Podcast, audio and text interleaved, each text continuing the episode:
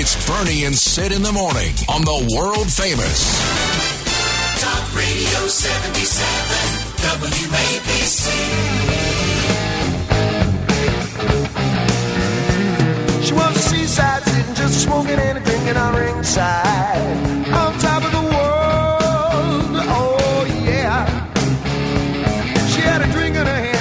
Wednesday morning here in New York City, uh, hump day, day 20 something. I don't know, and I don't care at this point. God, I'm so done with it. I want to wish uh, everybody out there today a very happy Passover, a very, very big day inside the Jewish community. A Zisen Pesach, as we like to say to my friends Heshi and Josh Organbaum and uh, Dov Heiken. If you're listening, we want you to come on today. A Zisen Pesach to you too. Jill at home, who's like the worst Jew ever, by the way. She makes Ron Kuby look like Menachem Begin. Uh, happy Passover to you, Jill. And uh, to Izzy and Bernard, too. Happy Passover to both of you Well, guys. thank you. Why not? And same, same from me to my Jewish friends. yes, thank you. And God tomorrow, bless. tomorrow's a big day uh, for you folks. Tomorrow's um, For us people. That's right. ahead, you could say it. for you people. For you people. What is? Uh, I, I I know Good Friday, obviously. I know Easter Sunday. I knew Well- last Sunday, Palm Sunday. But the Thursday holiday, I always forget what that is. What is that? now? It's, it's just it's Holy Thursday. Holy Thursday. Just yeah. remember that. Yeah. Yes, No, that, that was the day before. I should remember that. No. What's that? Why should I remember that? Well, it's in the Bible. Come Oh, okay. It's, it's, probably in the Torah as well. I don't know. I don't know. I didn't read the Bible. I read Catcher in the Rye instead. It was a summer, uh, you know, you had a choice over the summer to read the Bible or what, Catcher what, in the Rye. what was the uh, protagonist, the main protagonist name in Catcher in the Rye? you better cut that out. You Hol- didn't read Catcher in the Rye. I read it a hundred times. Holden Caulfield, my friend. Very you kidding good. me? Are you serious? yeah, I'm, I'm serious. Holden Caulfield. Sometimes I don't know with you. Ah, come on. That's one of that's the greatest book of all I mean, time. Holden we- Caulfield, my guy. We have nothing to fear but fear itself. Remember that one? I do remember that. That was All right. Yeah, well, now you know. But, uh, and I'm glad you remembered. I do remember everything. Now, Friday, Good Friday is what? What is the uh, the relevance of that day? Is that is that the day that uh, Jesus was killed, or That's the day he was crucified. right? That's what I thought. Okay, and then Sunday he resurrects. He comes back. Easter Yeah. Sunday, which he hasn't done, of course, yet. Uh, but- Listen, just You have no worry idea. about God, yours. you're- you're the worst. Of course, I know. Let's get Mike Breen on. I don't even talk about the next. Let's talk a about Easter. I'm not a religious. Of course, that's the day he rose from the dead. Yes. Okay, that's I the thought. resurrection. So I got it right. Uh, now, what is tomorrow? So the holiest day, by the way, is uh, in, in the Christian on the Christian calendar. Easter Yes. Sunday. more so than Christmas. Yes, well, that was just that's a birthday party, Christmas, right? Basically, essentially. yeah. Now, what is a Holy Thursday? What happens tomorrow? Uh, Don't worry about it. I'm not. Are you going to go to church? It's not a holy day of obligation. It's not open anyway. Friday is. It's not open. Well, there, you, you, there is telechurch. You can go to Jersey. They're opening You have- everything now. You, have to do telechurch. You have No, to. I know, I know. And I'm kidding about Jersey. This uh, psycho Phil Murphy continues to close uh, beaches and parks. He doesn't know what to do with this son of a gun. Now they're shut down in the state of New Jersey till May the 20th.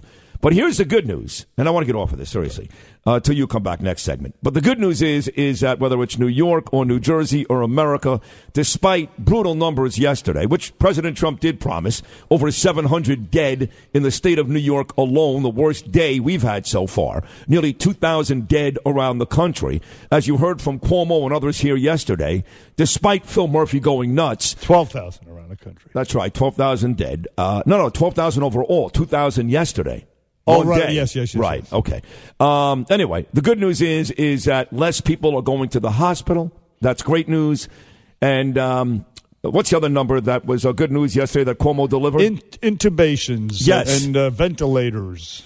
Uh, the, the ventilators, uh, uh, essentially, uh, I would say de Blasio focused on those more because he, he had uh, pegged Wednesday Right, as the day we were going to run out of ventilators. But Cuomo was, you know, he was screaming about ventilators a week or two ago. March Yeah. 24th, I think, is when he threw that fit. Anybody else sick of that word yet? Like I'm sick of Ventilator. the, the whole vernacular. I'm sick of hearing social distance. I'm sick of hearing ventilators. And hydroxychloroquine. oh, that, that too. I've Can't take enough. it. God, enough of that. Those three I, I think things. I think everybody is. Ay, ay, ay. But but but folks, it's going to continue. oh, I know. Uh, it's, it's it's it's it's a little on the depressing side, but we can get through it. It doesn't have to be depressing. Again, I, and I say this working in this job and knowing everything that's going on. Trust me, I didn't watch any of that stuff yesterday. I went home and I celebrated my daughter's birthday. By the way, you folks out there, amazing. The amount of tweets, the amount of Instagrams, the amount of Facebooks, personal messages. How some of you got my phone number, I have no idea. It's kind of scary. But uh, you were wonderful yesterday. Bernie, you too sent a beautiful message on Facebook. And we had such a nice time last night. We decided to go to the Palm. Which is one of my favorite restaurants. The location down by Tribeca by the Freedom Tower. And uh, we um, we have no money, of course. Danielle was furloughed, and I'm struggling. But truth of the matter is, we spent about 300 bucks on this. We got steak, we got lobster, we got all kinds of cool stuff. We had a wonderful dinner for the four of us, and we went on Zoom. Ava did, and her friends, and I mean a ton of them, actually had dinner with us. And then after dinner, we had uh, a little toast, apple cider, no liquor, of course. And then we had a beautiful ice cream cake from Emack and Bolio. And throughout this whole dinner and the cake and all the festivities, all of her friends on Zoom actually celebrated with us. So, look, when the thing is over, like Jill's daughter Olivia, my daughter Ava, uh, even Chad's daughter Gabriella, we're going to go out and party. But at least yesterday, all of her friends were right. It was it was hot. I'm sitting there eating dinner, and one by one, her friends started popping up on her cell phone. Hi, Sid. Hi, Danielle. Hi, Ava. Hi, Gabe. So it was actually a, a very nice day That's and a nice birthday considering the conditions. There's nothing you can do, Bern. What Good for do? her. Good for her. Yeah, I mean, you can th- do. th- she was uh, she was looking forward to it. She was great on the air yesterday. Thank you. Thank you. It's a wonderful young lady, and uh, God bless the sweet sixteen. You know, happy birthday. She was great. She'll be a nasty bitch this morning, I can guarantee that. But No, yesterday, no, no, yesterday she was very, very take it appreciative. Take it easy. take it easy. It's your daughter. Last night she was very appreciative. Thank you, mom and dad. I love you. What a special birthday. And I'll get home 11 o'clock today and she'll completely ignore me. That's how it works. Now, Passover is another issue because, of course, we're used to having big Seder's. As most of my Okay. Jewish friends out there are used to, 10 people, 12 people, mom, dad, brother, sister. Ain't going to be that case tonight. Well, let me interrogate you. All right. Wh- what is Passover? What do you mean, what is Passover? Uh, what is Passover? Who passed over what? What the, happened? The What is- angels. the angels with blood on the door. Goes back to the, uh, you know, the Egypt and the, uh, you know, the evil Pharaoh. no, I don't know. You don't know? No, no. I'm, I'm looking what- to you for for information. Oh, wait a second. I don't claim to be like you. You're an altar boy. I don't claim anything. Wait a second. You, you, you're I'm an altar boy. I was also, uh, you know, a felon. That's true. I mean, most- altar, I was an altar boy before I was a felon. is it fair to say that most altar boys turn out to be felons? No, it's not. it's not fair at all. it's not fair to say that. No, it's not true. Uh, but uh, I don't. I don't pretend to be anything. But you, you, were- you were interrogating me, and I, I thought I turned the tables on you. Yeah, but I- you don't really know what the, what what happened. Why Passover is such an important. But holiday. here's the difference between folks like me and, and you, to a certain extent, and Mike Francesa to a large extent. I can just admit I don't know. I'm not going to give you some some answer that isn't correct. I'm just going to say I think I know some of it, but I can't nail it down for you. I know Well, the well, angels, the angels, and the blood on the door. I got all that, and it goes back to Egypt. Uh, that's all I can But tell you can't. I can't tell you the exact reason why we. Then what's funny is there are four questions, of course. You know the Manish Tana.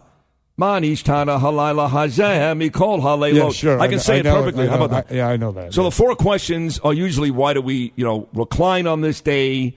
Why do we eat matzah on this day? Tonight it's going to be why is this virus different from the others? is that the is that a Passover question? I mean, or is that not a uh, Rosh Hashanah? Why is tonight different from any no, other? that's night? Pesach. Rosh Hashanah is Happy New Year. That's the Jewish Okay, New then- Year. then, uh, we asked the Yom- questions Yom tonight. Yom Kippur is the Day of Atonement. Oh, so the, the questions are tonight. Tonight, Why is yes. tonight different from every other night? Right. That's the one thing I remember. You do from, remember that. from Jewish uh, holidays. Well, you went to uh, you went to Jewish school too. You went to Hebrew school too. Well, no, I'm- but I, I am a New Yorker. And you did bang a Jewish chick once. Take it so easy. Calm down. Take it easy. So that is uh, the four questions tonight, and we'll, we'll throw new ones in there if you'd like to. Like I said, the biggest. Why is this virus different than any other? Uh, and speaking of Hanukkah bush, But tonight's fun. You hide the Afikoman. You know what that is, right? uh, your wallet. Not bad. It's close. You take a piece of matzah, you put in like a very fancy little matzah holder, and you hide it in the house. And the idea is all the kids on a regular Passover, when there's 30 people at the house, they go looking for it, kind of like a scavenger hunt. And the first kid to finds it gets a cash prize, usually grandpa or Oh, cool, dad. cool. Yeah, that's that's the fun part at the end of the night. I do like. fun- I like the horseradish. Does that come into play? Hundred percent. Uh, mean- yeah, now, do you like the red or the white? The white is The more- white. oh, the white is so good. Yeah. Oh, the white is so that'll burn your mouth. For That's what I want. That's exactly what I want. You like that? little horseradish on some matzah, Beautiful, right? And uh, wash it down with a, you with, know, with some Manischewitz wine. with some tonic water and vodka. We got Manischewitz wine. I tell you what's great, uh, and if you're listening out there, I mean, Danielle's not going to prepare the traditional Pesach meal, you know, the, the, the maror and all that stuff. So we went to Zabar, which is a great place in New York City up in the 80s on, on Broadway, and they actually had the whole Seder plate, every single item on that Seder plate prepared, and we just bought it. So now we have the traditional Seder at our apartment tonight, courtesy of Zabar, which is great. Are, are you relieved that uh, in this case, social distancing is in place and that you don't have to go somewhere to somebody's house? You can just do it at your home. I mean, I mean, a lot of th- times people say to them they don't want to go to the relative's Well, house. you know, Right? Listen. they're forced to. They're not Yes. looking forward. They're dreading it. Actually. Well, and uh, are you feeling that way? I mean, I, you You're know feeling what? relieved a little bit. A little. I mean, last year we did go to Brooklyn. When I first moved back to But do you know the what? show with There you, you go. Yeah, we had like 30 people. My sister Ray Sherry's house. I and- remember that. You remember? You So- don't want. You don't want to be doing that. No, especially when you got to work the next day. Right. Come back uh, uh, on you know on the on the Belt Parkway on a late Wednesday night. You're dead meat. Exactly. So I do miss my family. I enjoy spending time with the family, but do I want to go someplace? No. I'm actually looking forward to this tonight. there you go. See, there's a silver lining to everything. There's a silver lining to this whole thing. I got to tell you, I hate to say this because so many of my friends are freaking out. This is terrible. I'm not having a bad time. I'm not. I'm spending more time with my wife, more time with my kids. Everybody's getting along. We go to the park. We do nice things together. I wish I could tell you I was. Now, she may be miserable because she's not working. Well- she, she is at home all day, and I'm Uh, uh, not. so she may be miserable, but I'm not. Yeah, well, that's good. Uh, I'm glad to hear that. I think we should take some of the things we're implementing now and, and leave them in place. And I think you're going to see the family structure and, and people getting along a heck of a lot better. Because you know what's going to happen as soon as this thing is over. Wifey goes back to work for 13 hours. Hubby goes back to work for 13 hours. Kids are back at school, and we're doing the same thing all over again. What's happening right now is actually pretty good for the family structure. Except for the fact that uh, incidents of domestic violence Well, yeah. are uh, skyrocketing. Yeah, because you can't leave the house. You, you, I you mean, yeah, kinda- so- you're a caged animal, top. You're dead. yeah, it's bad. It's bad for some people, but Yes. for others, it is a, a moment to come together and uh, rediscover each other. 1 800 848 WABC, 1 800 848 9222. So this is Holy Week. Passover does start today. Three big holidays uh, for Christians coming up uh, tomorrow, uh, tomorrow, Friday, and Sunday. So we got the numbers. We got three guests, uh, uh, doctors, by the way, and, and I guess an epidemiologist and a infectious disease guy, and Dr. Patrick Borgen from Maimonides. So we'll update you on all the all the important stuff. Mario, uh, Mario, Andrew Cuomo, Bill De Blasio, Donald Trump. We got it all for you. But today on this Passover holiday, we want to hear from folks who are in a good mood in a good mood and actually looking forward to getting this thing over with, which we think is coming sooner than most of Yeah. you think. Bernie and Sid on a Passover Wednesday. We'll be right back. The power of information, the freedom to talk about it. Bernie and Sid in the morning. Talk Radio 77 WABC.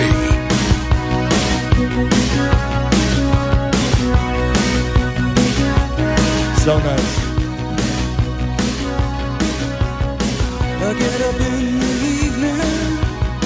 Nice. Nice if you. Good work if you can get it. You're on the Bernie and Sid show. We are heard everywhere on the 77 WABC app as uh, I talk over Bruce Springsteen. Uh, look, we're going to have a couple of doctors on the Bernie and Sid show. We got you all covered, folks. We got all the stats, the facts, uh, everything you need to know. Dr. Rishi Desai of Osmosis Medical Center, and also Dr. Borgen, Dr. Patrick Borgen, again from Maimonides. And uh, we'll talk to those guys later. In the meantime, there is some hope, Sid. Yes. You, you know about, the, obviously, the baseball situation. They- Oh, I hate the baseball situation. It's a terrible idea. They're, they're, th- they're thinking about, I know what it is, they're thinking about coming back in May, but if you read about it, they're all going to play in Phoenix, Arizona, Yeah, every yeah. team. They're going to play seven inning doubleheaders. There's not going to be any dugouts because of social distancing. They're actually going to put the players in the stands because no fans are invited, and they got to sit at least five seats apart. It's Now- a terrible idea. Okay, but uh, isn't it better than nothing? No baseball at Not all? for me. No, because Really? you got seven inning games. They're not nine inning games. They're going to actually change everything. It would be something on t- some competitive, uh, professional competitive sports Uh, listen, back on TV. I hear you, and there are people that would like that. No fans in the seats, players in the stands, not in the dugouts. Seven innings, not nine inning games. It's not baseball. would you rather wait until August? Yes, Really? I really would. I really would. Wow, I, I'm surprised to hear that. Yeah. I was actually of the opinion uh, that it was a good thing. I'm, I'm, I was. I'm, I'm thinking to myself, they're thinking out of the box. Uh, you know, there's some urgency to it. Now things could change, right? Because that's one of the arguments against committing to it is that things could change, Right. And they could come back uh, sooner than August. Well, maybe June they- or they July, wanna- but they're still not going to put fans in the seats. And I know I heard from Adam Ottavino, who plays for the Yankees, and Nelson uh, Arenado, who plays for Colorado. Those guys just want to play, and they're like, we don't care what the rules are, where we play. Every team in Phoenix, Arizona, we just want to play baseball. And there is a, a percentage of folks out there that want to see sports so badly, Bernie, they'll take it. I want to see my sports in the traditional way they're played. So for me, just for me, I'll wait. No Okay. thanks. Wow. I'm, I'm, I'm, I'm surprised to hear that. Maybe a little disappointed. I was looking forward. I was hoping they were going to do something because it's only a month away. Yeah, but by the way, that, that Arizona thing is very early in discussion. It's not like they're close to doing it. Yeah, and, and a lot of players don't like the idea. Chris Correct. Sale actually tweeted something out. I don't, I don't think I could look at my kids on uh, screens for four to five months because Right. they would be sequestered. The players would be sequestered. Correct. Uh, somewhere down there. Now, as far as the UFC goes, I know people. A lot of people are not UFC fans, but I love the idea. I mean, it would be live sports back on TV on ESPN. It would be fights. I mean, maybe people would, uh, you know, they would garner some new fans. Who knows? There was supposed to be a fight at the Barclays Center on April 18th between uh, Khabib Nurmagomedov and this guy named Tony Ferguson. Khabib cannot get out of Russia. Uh, so that he scratched from the card, but Tony Ferguson is going to fight some other guy. And according to Dana White, who runs the UFC and is tight with Donald Trump, he says we're going to uh, we're going to rent out a private island in the Caribbean and hold the fight there on April 18th. I mean, this is a big fight. They got this guy Justin Gaethje stepping in for Khabib. And man, I was so uh, jacked up about that. April 18th, we'll actually have some great, and that's my favorite sport. This was Dana White talking about getting that private island. We've been working on this since, you know, the world fell apart. And I have this venue for two months. I'm setting up shop here. We're going to be pumping out fights every week. I am also, I'm a day or two away from securing a private island. I have a private island that I've secured. We're getting the infrastructure put in now. So I'm going to start doing the international fights too with international fighters because I won't be able to get international fighters, all of them into the U.S. So I have a private island. I'm going to start flying them all into the private island and doing international fights from there. So as of April 18th, the UFC is back up and running. Yeah. There'll be no fans. What? And everybody is going to be pre tested and tested and tested and tested. We're going to make sure that 100% healthy athletes, healthy uh, athletic commission people, healthy judges, referees, my production people, that everybody there is going to be healthy. We're going to make sure that everybody's going to be safe before, during, and after the fights. There you go. I mean, that's uh, some live uh, sports on TV as early as April 18th. Day before my 53rd birthday. And, and these are these are really exciting fights. Now they they were initially supposed to be on pay per view because they, were- with, with Khabib fighting, he's the champ. He's the guy who beat Conor McGregor. Uh, but I don't know if they will. Oh, do- that, that's the fight where the ugliness ensued, though, after yeah, the exactly, fight. exactly. So Yeah. now uh, he he's the title holder. It was stripped from him after that incident, and this is for that title, that uh, lightweight title.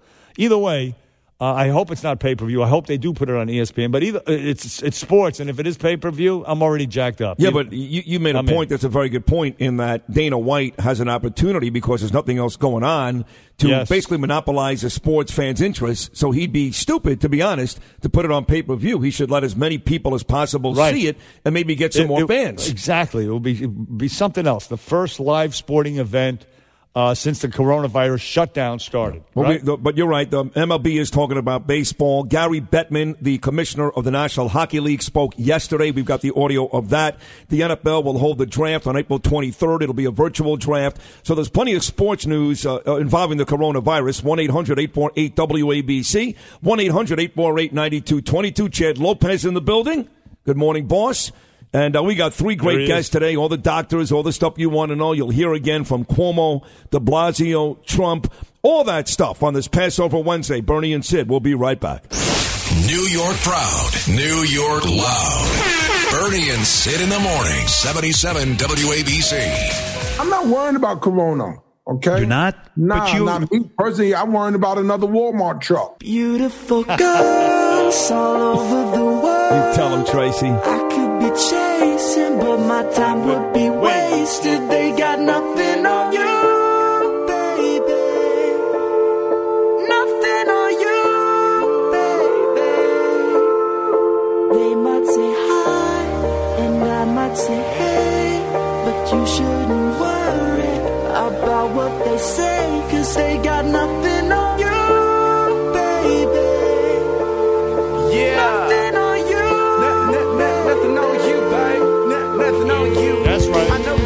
639 This is my theme song. on your Wednesday morning. Is that right, John? Uh, that was Tracy Morgan and Howard Stern, courtesy of the great Howard Stern show on Sirius XM. Tracy was really funny on that show a couple of days ago.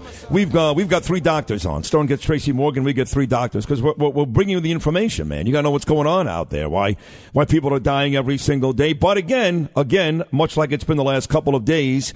Actually, more good news than bad news. The numbers are grim. Yesterday was a bad day. We knew that already from President Donald Trump. He warned us about that a couple of days ago.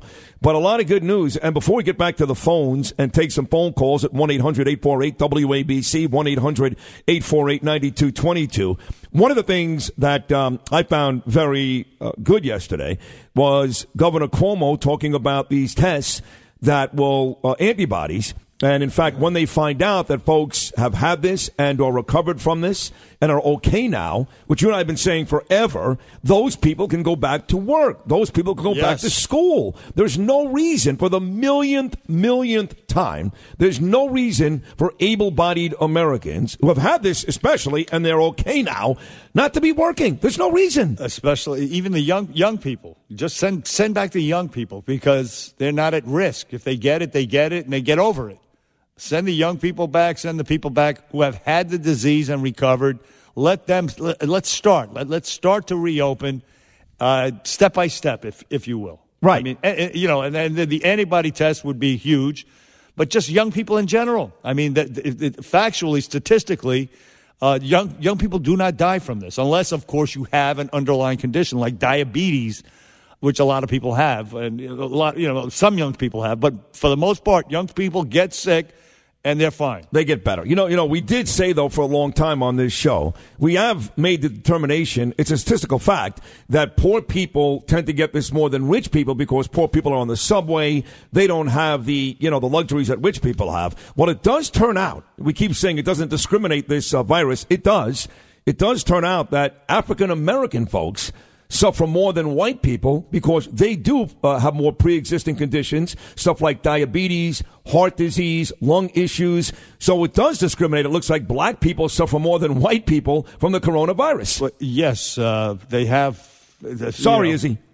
well, actually, Dr. Fauci, play that clip of Dr. Fauci. Uh, that's uh, cut 11. This was he. He pointed that out last night. Somebody asked him that in particular. Cut 11, Isaiah. Make a brief comment to get back to the discussion about the health disparities in the African American community because it really is very important. And the reason they are suffering disproportionately, as Dr. Berg said correctly, it's not that they're getting infected more often, is that when they do get infected, their underlying medical conditions, the diabetes, the hypertension, the obesity, the asthma, those are the kind of things that wind them up in the ICU and ultimately give them a higher death rate. So they tend to have these underlying conditions, and also they tend more so than other groups. They tend not to have insurance on top of Right, it as well. right, right. So That's they, they don't get treated early on, and uh, well, they go too late. My man uh, Bob Mance, Bob's Blitz says, Happy holiday, Sid, but it's going to suck. You're not going to be there with Bernard tomorrow. That is not true. Uh, for the first time in maybe ever, I will be working tomorrow, even though it's Passover. Bernie's going to work on Friday. It's Good Friday, so I got to return the favor. So I will be here tomorrow, even though it is Passover. We're going to have a Seder tonight. We'll have a Seder tomorrow night. We will uh, celebrate in the traditional sense, like most Jews do, but. Uh, I will be here tomorrow morning, and uh, Bernie will be Damn here right. Friday. Damn right I'll be here. Let's go to uh, Big Lou, our first call of the day. He's in uh, the Bronx, Bernie's old hometown. Uh, Big Lou, how are you, pal? What's going on? What a Hey guys, get your ears ready. Say you heard it here first. What would it, what, what would you do if I told you that the coronavirus is a training exercise for forced socialism, and it's going to act and dub as a natural cleanser for the physically uh, impaired uh, throughout the world? What, what do you But mean? What would, what, what, what would we do? I mean, it, it, what you're saying is, is crazy, but I mean, who knows? I think mean, the exact What I opposite say- is uh, what I'm saying. What I'm saying is crazy. Yes. Shelter in place. Yeah, well, that's- there's a virus out there, These yeah. are these are all communist. Ah, yeah, uh, yeah, uh, yeah. All right. yeah, All right. Thank you. me when I tell Yeah, you. yeah, Come on. What's been exposed is that uh, you know national health care, for example, in other countries have failed miserably, and uh, that is socialism. And, and what, what has been exposed is that private health care works best, Right. right here in the United States. The complete opposite of socialism. Yeah, yes, uh, capitalism and the, the you know the ingenuity of uh, these these big companies, a private enterprise uh, churning out uh, ventilators and all kinds of things. Uh, you know, tr- transforming their production facilities to, uh, to to fight this virus. I mean, so that's what th- this country can do on a dime. Whereas these other countries, No. they can't do not so much. Oh, we had this discussion. We know, of course, Easter Sunday and Good Friday. Now, Bernie does know what the significance of tomorrow is, Holy Thursday. He does know. Let me preface this call by saying that. You do know he told me during the break.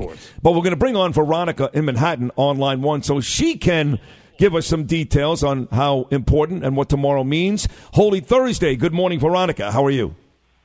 Yes, I'm great. Thanks. Love you both. We love you. Thank, you, Veronica. Go ahead. Okay. Yeah, go ahead, sweetie. Teach us. Holy, what we celebrated as Holy Thursday was the day before Jesus was crucified. He celebrated his Seder meal. Right. The his Last his Supper. last supper, basically his Seder meal, right? With the apostles. He was Jewish, of course. So, well, thank you, Yeah. Veronica. Thank you for that, sweetheart. Enjoy your uh, your your holiday this weekend, and best to you. Thank you. Same to you. And Okay, he, you know, he, I'm- he was betrayed by Judas. That was the night. Right. And then the next day, uh, yeah. He was crucified. You know, I mentioned the Afikoman before to you that at the end of some of these Passover dinners, it's kind of tradition where you take a big piece of matzah, you put it inside this uh, very nice matzah, you know, usually a cloth matzah holder, and you hide it, and the kids go looking for it. And usually the kid that finds it, when of course things are back to normal and people are together, that kid gets a cash prize from grandpa or daddy or whatever. It's not a lot different than the Easter egg search that I guess happens on Easter Sunday, right? Very Yeah, no, similar. Very similar. Very Right? similar. You hide the uh, eggs around the house, and uh, you don't get anything but the egg. Which is chocolate, right? Yeah, it's chocolate. It's, it's a, you get a nice Easter basket uh, initially, but then, then you hide the eggs. The kids go looking, and it's just fun. Used to celebrate it uh, all the time. My next door neighbors, the great Joseph Iovine, I mentioned to you all the time, Bernie, of course, Italian. And we would go down to Florida every year before we bought a place. Actually, we did buy the place in Hallandale, DeSoto Park on Three Islands. And the Rosenbergs would go and the Iovines would go. And inevitably, every year we'd end up together on Easter Sunday. We celebrated with them. There was an Italian restaurant in Hallandale. It was called Doria's. It was a great place, Doria's in Hallandale. And we would go four o'clock on Sunday afternoon and celebrate Easter Sunday with the Iovines. But that morning, on Sunday morning, down by the pool, maybe on the beach, Uncle Lewis would hide Easter eggs. And there was Jewish Sydney and Jewish Elizabeth out there on Sunday morning That's going to nice. find the Easter eggs. Uh, yeah, it was we're- nice. We're very welcoming uh, religion, Yes, us yes. Christians. Well, back then he was going to midnight mass once in a while too. Here is our dear friend, great caller, and a loyal, loyal guy to Bernie and Sid, Danny on Long Island, on line four. Good morning, Danny. Good morning, guys, and happy birthday to your daughter, Sid. That's a very Thank nice you. picture you put on last night, and I, I left a nice note. yes, you left a very. I, I did actually like your note uh, this morning, so thank you for that, Danny. Uh, the mood matches the uh, the weather, but a couple of things I want to point out. Yes, there is more obesity in poor communities, regardless of their color. That's why these people are going to be hit harder. And that's true. That's just, a sad thing. just think of Appalachia, Mississippi, Alabama, the highest rates of uh, diabetes and uh, you know obesity in states like that. And of course, they have high black populations, but a lot of white. You see, that's where they all come from. There's- Yep, yep. You know, Three is that uh, our children are being hit harder than uh, other countries' children because, according to the, the thing I just read, two out of ten of our children under the age of ten are obese, and four out of ten young adults under the age of twenty-five are obese. So that seems to be the number one way to get yourself in big trouble with this. Is that it, it, it, people who have overweight have diminished lung capacity, diminished metabolism, nothing's working right. So America, get off your butt and start walking around. And one other thing, if I told you, if I gave you a fi- five towns on Long Island that were overrun with MS-13, that were mentioned by the president, that we all know what town. My town has 35 confirmed cases. Four miles away, 700 in Brentwood. Brentwood. Yeah, it's a hot spot. Huntington Station, where Jilly, where, ah, where, That's where right. 400 in Huntington Station, 300 in Huntington, Bay Shore. Some of these, it, this is going to be an issue because we treat everybody. But why is there so much in these? Are they not listening, or, or, why did why is this happening in these predominantly communities? I, I don't I don't know the answer. But post when it's all over, there better be a history lesson to find out because some communities seem to be abiding by the uh, social distancing, and other people are just ignoring no, it. they're- they're not. Pl- but plus, they're also uh, concentrated, more, more They are, but- but- wealthier people tend to distance themselves. You know, You mean in terms of living just conditions, land? Li- They're- li- right. living- right, exactly. But, but Dan, We I, got- space. I, got to say this, and I said this to Bernie uh, earlier off the air. When we drove yesterday, Danielle, myself, and Ava, from the Upper West Side, I mean the Upper Upper West Side in the hundreds, all the way down to the Freedom Tower. That's where the palm is. So we basically took most of Manhattan in one car ride. There was plenty of traffic. I mean, plenty at six o'clock last night. And I'm sorry, they're not all healthcare workers. So, and it was a beautiful day. And people were riding around. The windows were down, blasting music. They were not healthcare workers. So, my opinion is there's a lot of folks out there, way too many folks, that are not abiding by the social distancing. We know that already about the parks. That's why New Jersey and Phil Murphy, they shut down all the parks yesterday, shut down all the beaches yesterday, shut down all the hotels in Atlantic City yesterday. You can't go anywhere. And I think in New York, they're doing the same thing. Yes, rich people do live further apart than poor people, but I do believe that rich, poor, it doesn't matter. People are not obeying the rules. They're not. I got to tell you, you're a Central Park guy, Uh, also Riverside Park, but Yes. Central Park. Uh, th- there's a big story in the New York Post and a picture. Yeah. of Told people you. crowded together. Now, Yeah. Rockland County shut down their parks. Uh, uh, Governor Murphy shut down all the New Jersey uh, county and state parks, the local city parks, municipalities. That's different, but. It could happen here in New York. I know. because uh, the, the people like this picture that I'm looking at, Central Park on Monday. Uh, they're all they're, they're, not separated by six feet. No, they're not at all. In And fact, so- they're, they're playing frisbee. They're they're doing all these things that uh, require anything but social distancing. No, they're probably fornicating in the bushes. I mean, in Central Park. Well, hey, listen, what's the park for? Uh, at night, though. Make sure you do that at night so no one can see you. I'm in the bush over here. 1 800 848 WABC, 1 800 848 9222. Been a great hour number one here on Bernie and Sid on this Passover Wednesday. Three great guests, your phone calls, and all the news you need to know. Who rocks New York City every morning?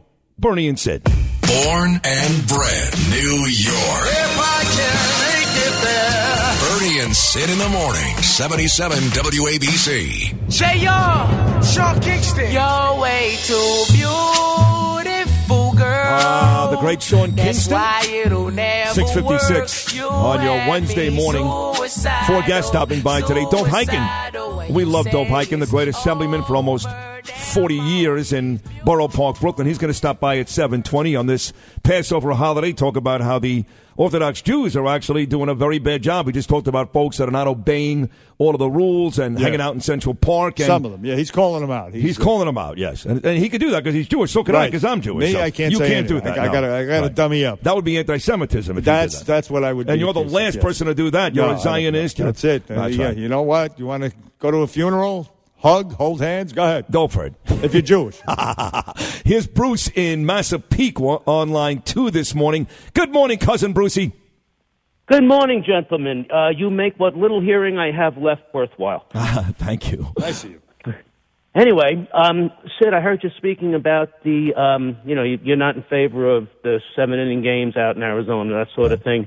I can't agree with you more on that, but I do have an idea I'd like to bounce off you guys because you are the authority. Let's hear it. Yeah. Well, we're not really the A March authority. Ma- You, uh, you- you may want to call Rob Manfred, the baseball commissioner, first, but we'll give you our opinion. I don't, I don't have his number. I have your number. So He, he doesn't make maybe a you move. can forward the call. I don't He doesn't make a move Anyway. without us. That's Go true. Go ahead. ahead.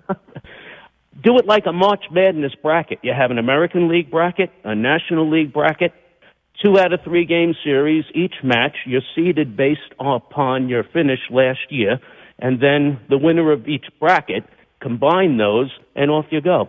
You have a World Series. I've heard that. I've heard that too, Bruce. Believe it or not, you're uh, and you're a genius and happy Passover. But that's been mentioned before. A March Madness type bracket for baseball. Look, here's my opinion. Okay, if we can't Okay. do it the, the old way, thank you for the phone call. Let's just uh, reset. A a lot of people tuned in. The, the plan is to the plan play. is in Arizona to play uh, two seven inning games a day. American League, National League, no dugouts. Sequestered the players. Sequester the They- They, players. would be away from their families for four to five months. Correct. And no dugouts. Instead, the players will sit in the stands because no fans will be invited, and they must be four to five seats apart. It is a terrible idea. Seven inning baseball games is not the way it's supposed to be. I don't like it. I don't like a March Madness tournament. This is just for me. If we can't play baseball in the traditional sense, nine inning games and dugouts, I could deal without the fans. I could deal without that.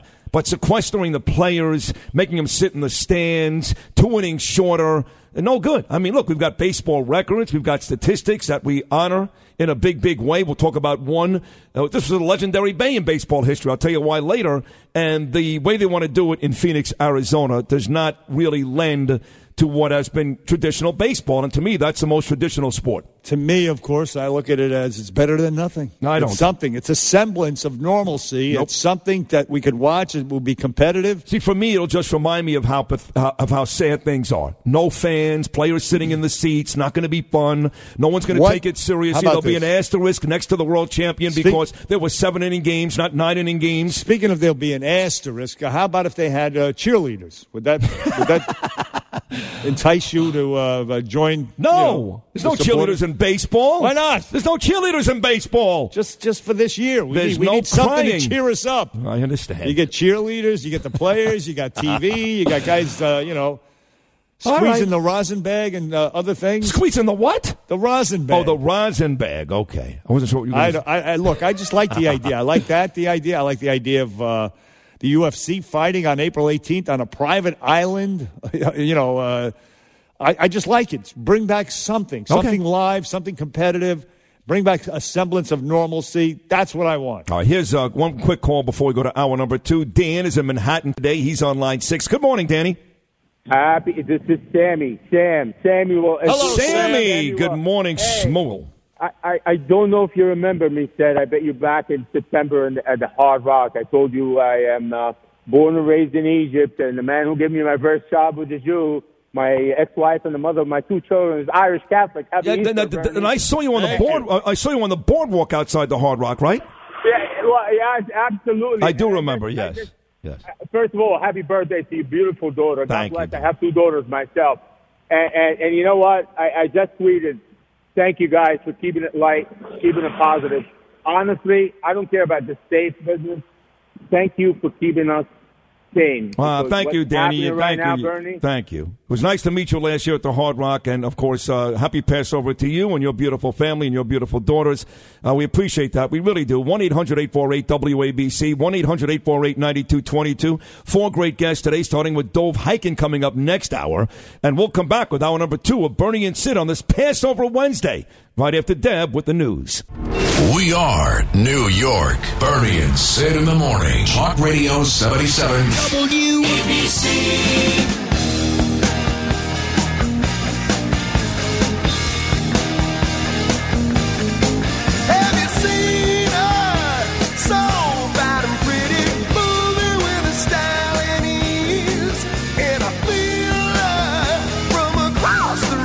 It is love in the first degree. Ooh. Yeah, that kind of Bernie and Sid show. Heard everywhere in the 77 WABC app. Folks, we're here. Bernie and Sid are here. We're here for you. We're hanging together. We got information. We got guests. We got the banter and whatever. We, if you want to vent, if you want to shout out, if you're angry at the unemployment uh, insurance system, I mean, it's antiquated here. People can't get through. Give us a call 1 800 848 WABC, 1 800 848 9222. And if you go to the Bernie and Sid Twitter page, we have a question, a poll, actually. Uh, this is Jill. She's ta- this is hashtag, the, the theme is hashtag happy Passover. Right.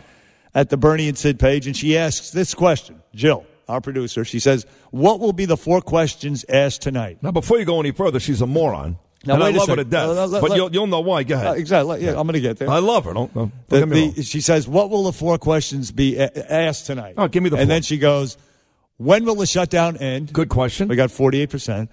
Who started all this? We got 12 percent. China, right. And then she goes, "Where's Hunter?" That's funny. And that's 40 percent. That's very, really funny. very funny. Yes. But what the, the problem is? Yeah, I've already, I've already asked her. Where's the fourth question? There's only three I mean, questions. I mean, you, you talk about the four questions, which is what Jelly. we do the Ma Nishtanah Passover, and you ask three questions. Well, throw in uh, why is De Blasio still mayor? Oh, they can't answer. Uh, it's got to be a yes or no type of deal. Why does that have to be yes or no?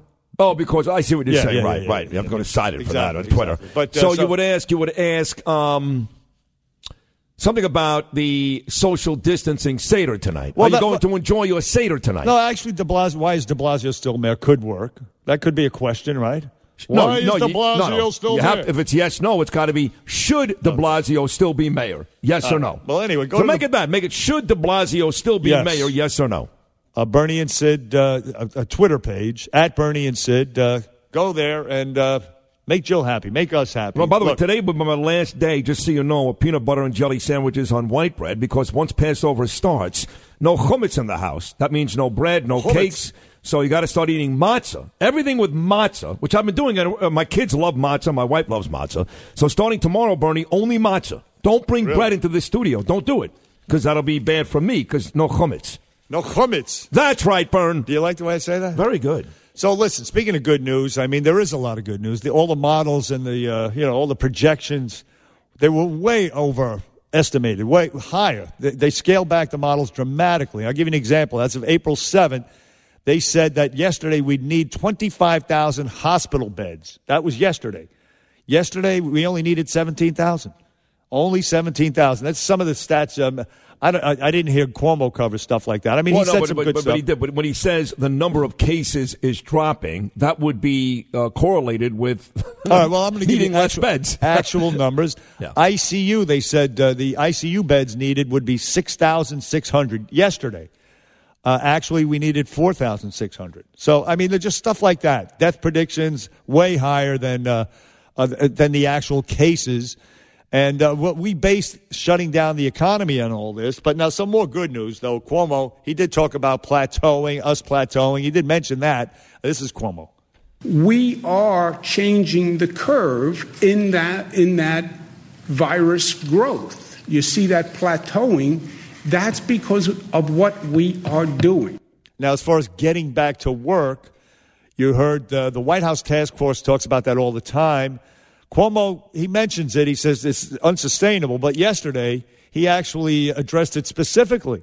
And he talked about the certain testing. Listen. This tests uh, the blood to determine whether or not you have the antibodies, which means you had the virus and resolved the virus. You're no longer contagious, uh, and you can't catch the virus because you have the antibodies in your system, which means you can get to work, you can go back to school, you can do whatever you want. And that testing is coming sooner rather than later. Well, that was the testing I was talking about yesterday that Adam Silver's been talking about with the NBA. Yeah. Once uh, the NBA players get tested and the staff and all that, basketball can return to action, and that is based solely on that exact test that Governor Cuomo was talking about. Yeah, they're testing it out right now. Speaking of testing, they're testing it out, and that would be ver- that would be priceless to allow people who have had the disease. There, there are so many. Uh, for example, uh, the, the death rate has been projected to be so high, and the reason why.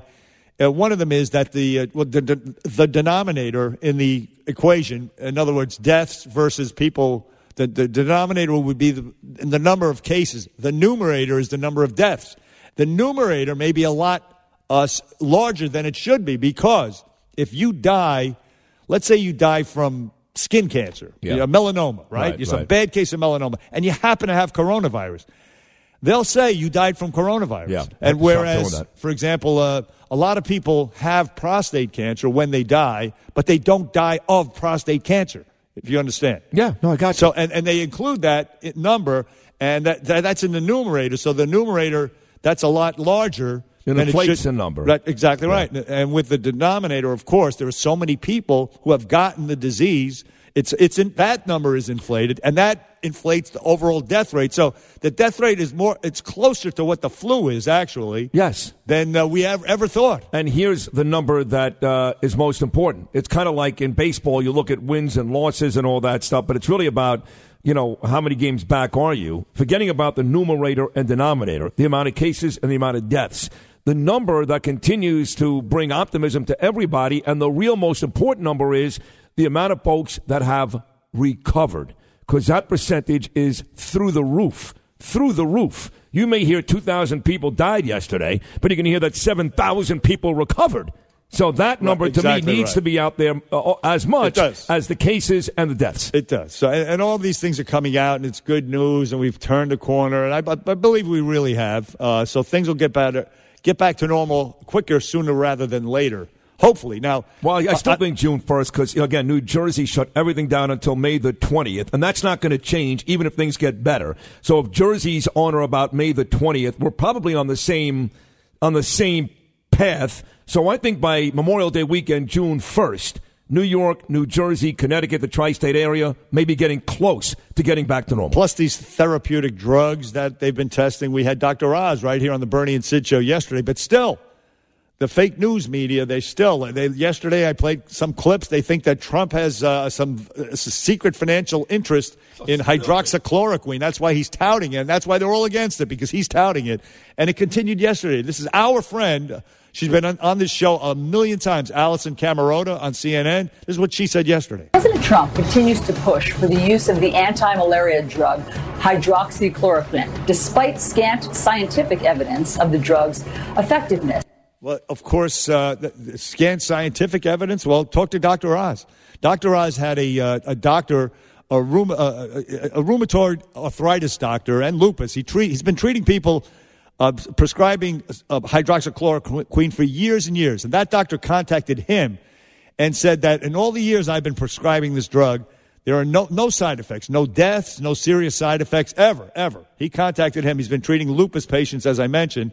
And anyway, Dr. Uh, Oz talked about that. He was on Fox News last night. He said this about the drug and lupus patients. It's very interesting. Listen. We've now run 9 million insurance records through, identified 14,000 people. They have lupus, they're taking hydroxychloroquine. Zero of those patients so far have COVID 19. Now, I don't want to overinterpret that. This is a tiny little biopsy of America. And I want to get to 100 million Americans and confirm it, what the rheumatologists are sort of observing, which is it doesn't seem right, but their patients aren't getting COVID 19. And maybe there's something there that's a clue to us, because if that's true, we might consider using this after trials with doctors and nurses and people who are at risk of getting this infection. You see what he's saying? In other words, uh, he's been prescribing it to lupus patients, and it, it acted as a prophylactic, a preventative. None of those patients got a coronavirus. Right. So it, it, it based on that alone, you can extrapolate that it does work as a preventative, as a prophylactic. There was pr- uh, promising results in that.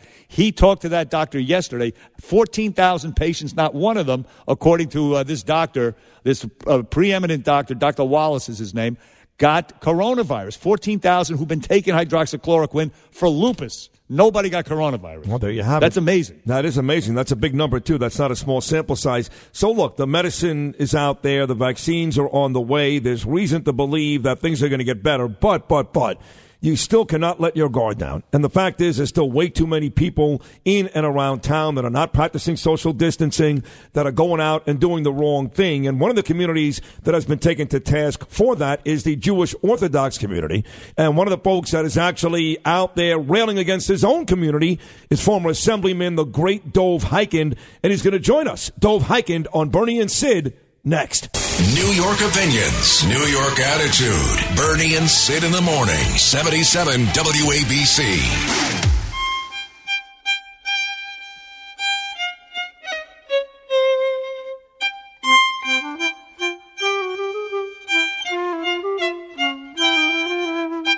Ah, the classic Fiddler on the Roof tradition. Happy Pesach, Fiddler everybody. on the Roof. 724. Sounds crazy, no? On your Wednesday morning. But in our little village of You know, listen, uh, one of the things, and we just talked about it last segment, that has become an issue are the amount of folks that are not obeying and are not complying with this social distance thing. That's part of the reason why that psycho Phil Murphy in New Jersey has shut down everything. State beaches and parks and, he, and Atlantic City. You can't go to motels and hotels. Same thing's happening here in New York. And uh, right now, the biggest issues are, in terms of parks, Washington Square Park down in Greenwich Village and Astoria Park in Astoria, Queens, but it's no better in Central Park. And uh, the folks here are running the risk of ruining it for everybody, getting more and more people sick uh, on top of that. Anyway, one of the communities that has, looks like has not done a very good job with this is the Orthodox community, my people. And Dov Hikind, who we love to death on this show, brilliant assemblyman for the better part of four decades in Borough Park, Brooklyn, he has been outspoken about this. Funerals and weddings with 200, 300 people that are still going on, and, and, and that's not supposed to be the case. So with that said, here he is, one of our favorite people and favorite politicians, the great assemblyman, Dov Hikind. Good morning, Dov. Good morning, and thanks for having me. And uh, it's uh, it's a very sad chapter to watch uh, a even if it's a minority in the Jewish community who are thick and stupid. Well, and let, let, let's, let, let me start with this. First of all, it's Zeeks and Pesach to you and your family. Yeah, thank you. You too, and of course, a happy Easter to everyone. Thank you, thank Yes, yeah, very nice. So, uh, yes, I, I know you've been angry about that. Now, some caller called in yesterday and said, listen, listen, the Orthodox community doesn't watch TV. They're not up on what's going on. And he tried to make an excuse as if they live in a little bu- bubble and they don't know what to do or, or they haven't been warned about what not to do. How ridiculous is that? S- Sid Bernie, that is so preposterous. I mean, it's insulting to say that about the uh, Orthodox community. You know, we have Yiddish newspapers, we have Yiddish uh, uh, uh, radio shows. Uh, there are so many different ways for people to know what's going on, and people do know. That is a ridiculous, silly, insulting excuse for not doing the right thing. You know, when people go to the synagogue, or they go to a ritual bath, or they do any of these things, they are jeopardizing their wife, their children, their babies when they come home. They go to a, uh, uh, whatever event, and they're on top of each other. And again, I want to point out this is a small group, Yes. but a small group can murder many, many people, and that's what you're doing when you participate in these events. You got to stop. You can't do it.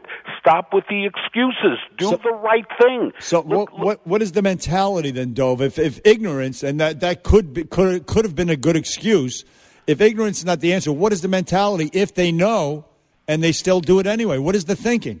guys uh, in the Jewish community, the the uh, people are dying every single moment. Everyone knows about this. It's all being reported throughout the Jewish community. Your neighbor, your friend, uh, it, you know, people that I know are passing away. I, you know.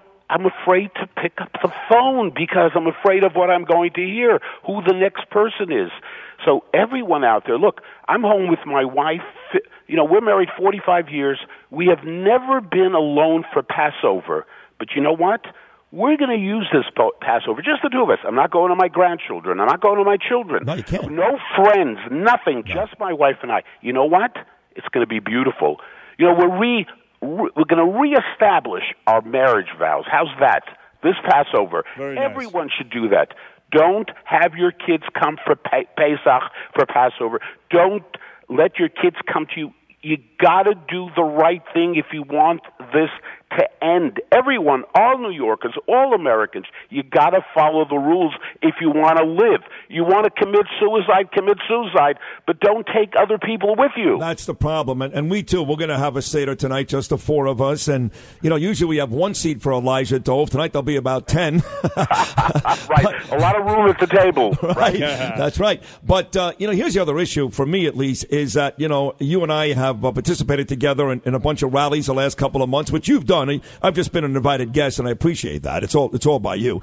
But we have to deal with this anti Semitism every single day. And the last thing the Jewish people need to do is give anybody an excuse to say, oh, oh, oh look at those people, look what they're doing. Uh, and that's exactly what they're doing here. Once uh, again, we're in the news with bad press. Exactly, and that's exactly. You know, the anti-Semites hate us regardless, but now they have an excuse. Now they can use something and say, "Look, look what the Jews are doing." Look, the bottom line is this: everyone out there, stop, stop. You know, it's not enough to have 90% of the people doing the right thing because the other 10% are going to affect my life and your life and the lives of other people. So it needs to stop. No excuses. I don't care how you, you know, going to a synagogue and praying with other people at a time like this is committing murder. It's not what God wants. If you care about God, Cut the crap. So, Dov Hikind, uh, would you encourage now the police and uh, they're getting orders? Have not written tickets. They they've been very passive, not aggressive when they go to these gatherings, these funerals. They haven't cracked down. Would you encourage the police to be more aggressive, more assertive, give out more citations, maybe arrest somebody just to send that message? Would you give them a, a pass because I guess De Blasio and the, and the rest are worried about being Uh, accused of can I you? anti-Semitism? Immediately. Right away. Do it. Arrest a couple of people. Let them spend. uh, let them spend Passover in a prison in a cell. right now. Come on. Oh wow! I don't think you can get matzah. I I have to check in uh, Central Booking, Manhattan. They have matzah Well, there. we'll get some matzah over to them, but the point is, it's going to save lives. And in Judaism, as you guys know, nothing is more precious than human life. So how can people take a chance like this? Really? They see their friends, their neighbors dying. They're dying. New Rochelle. Look at New Yeah, Rochelle. New Rochelle. It's, it all started with somebody Right. going to shul. So, are the people in your community, the great uh, Assemblyman Dov Hikind here on this Passover morning, are they angry with you because you're kind of pointing out what they're doing wrong? Are they are they getting mad at you, your own people? Can I tell you that overwhelmingly people appreciate what I'm doing? I wasn't going to get involved in this issue. You got the elected officials, let them yell and scream. But people were begging and pleading with me, Dov, you got to say something. You got to stand up. And that's what I've been doing. And uh and by the way, if everyone was upset at me, it wouldn't matter because it's about human life. It's about the lives of our families, for God's sake. Friends of mine were, were buried yesterday. Okay? So when you go out and you do your thing thinking you're better than anyone else because you want to please God, you're not pleasing God.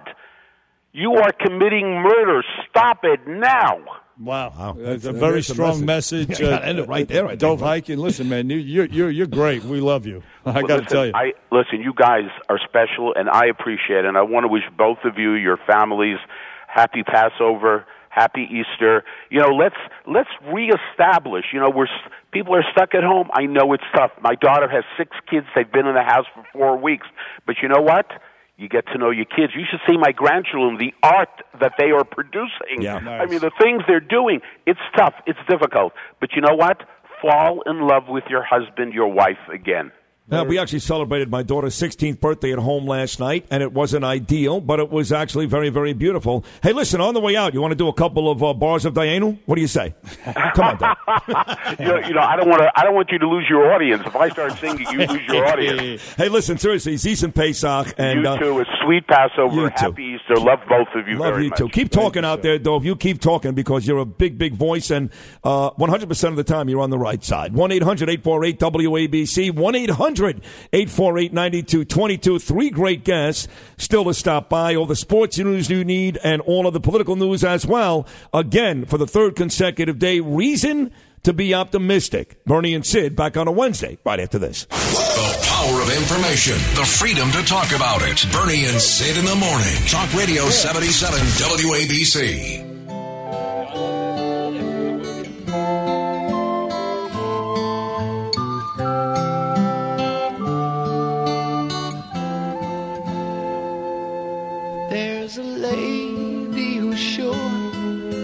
All that glitters is gold, and she's buying the stairway.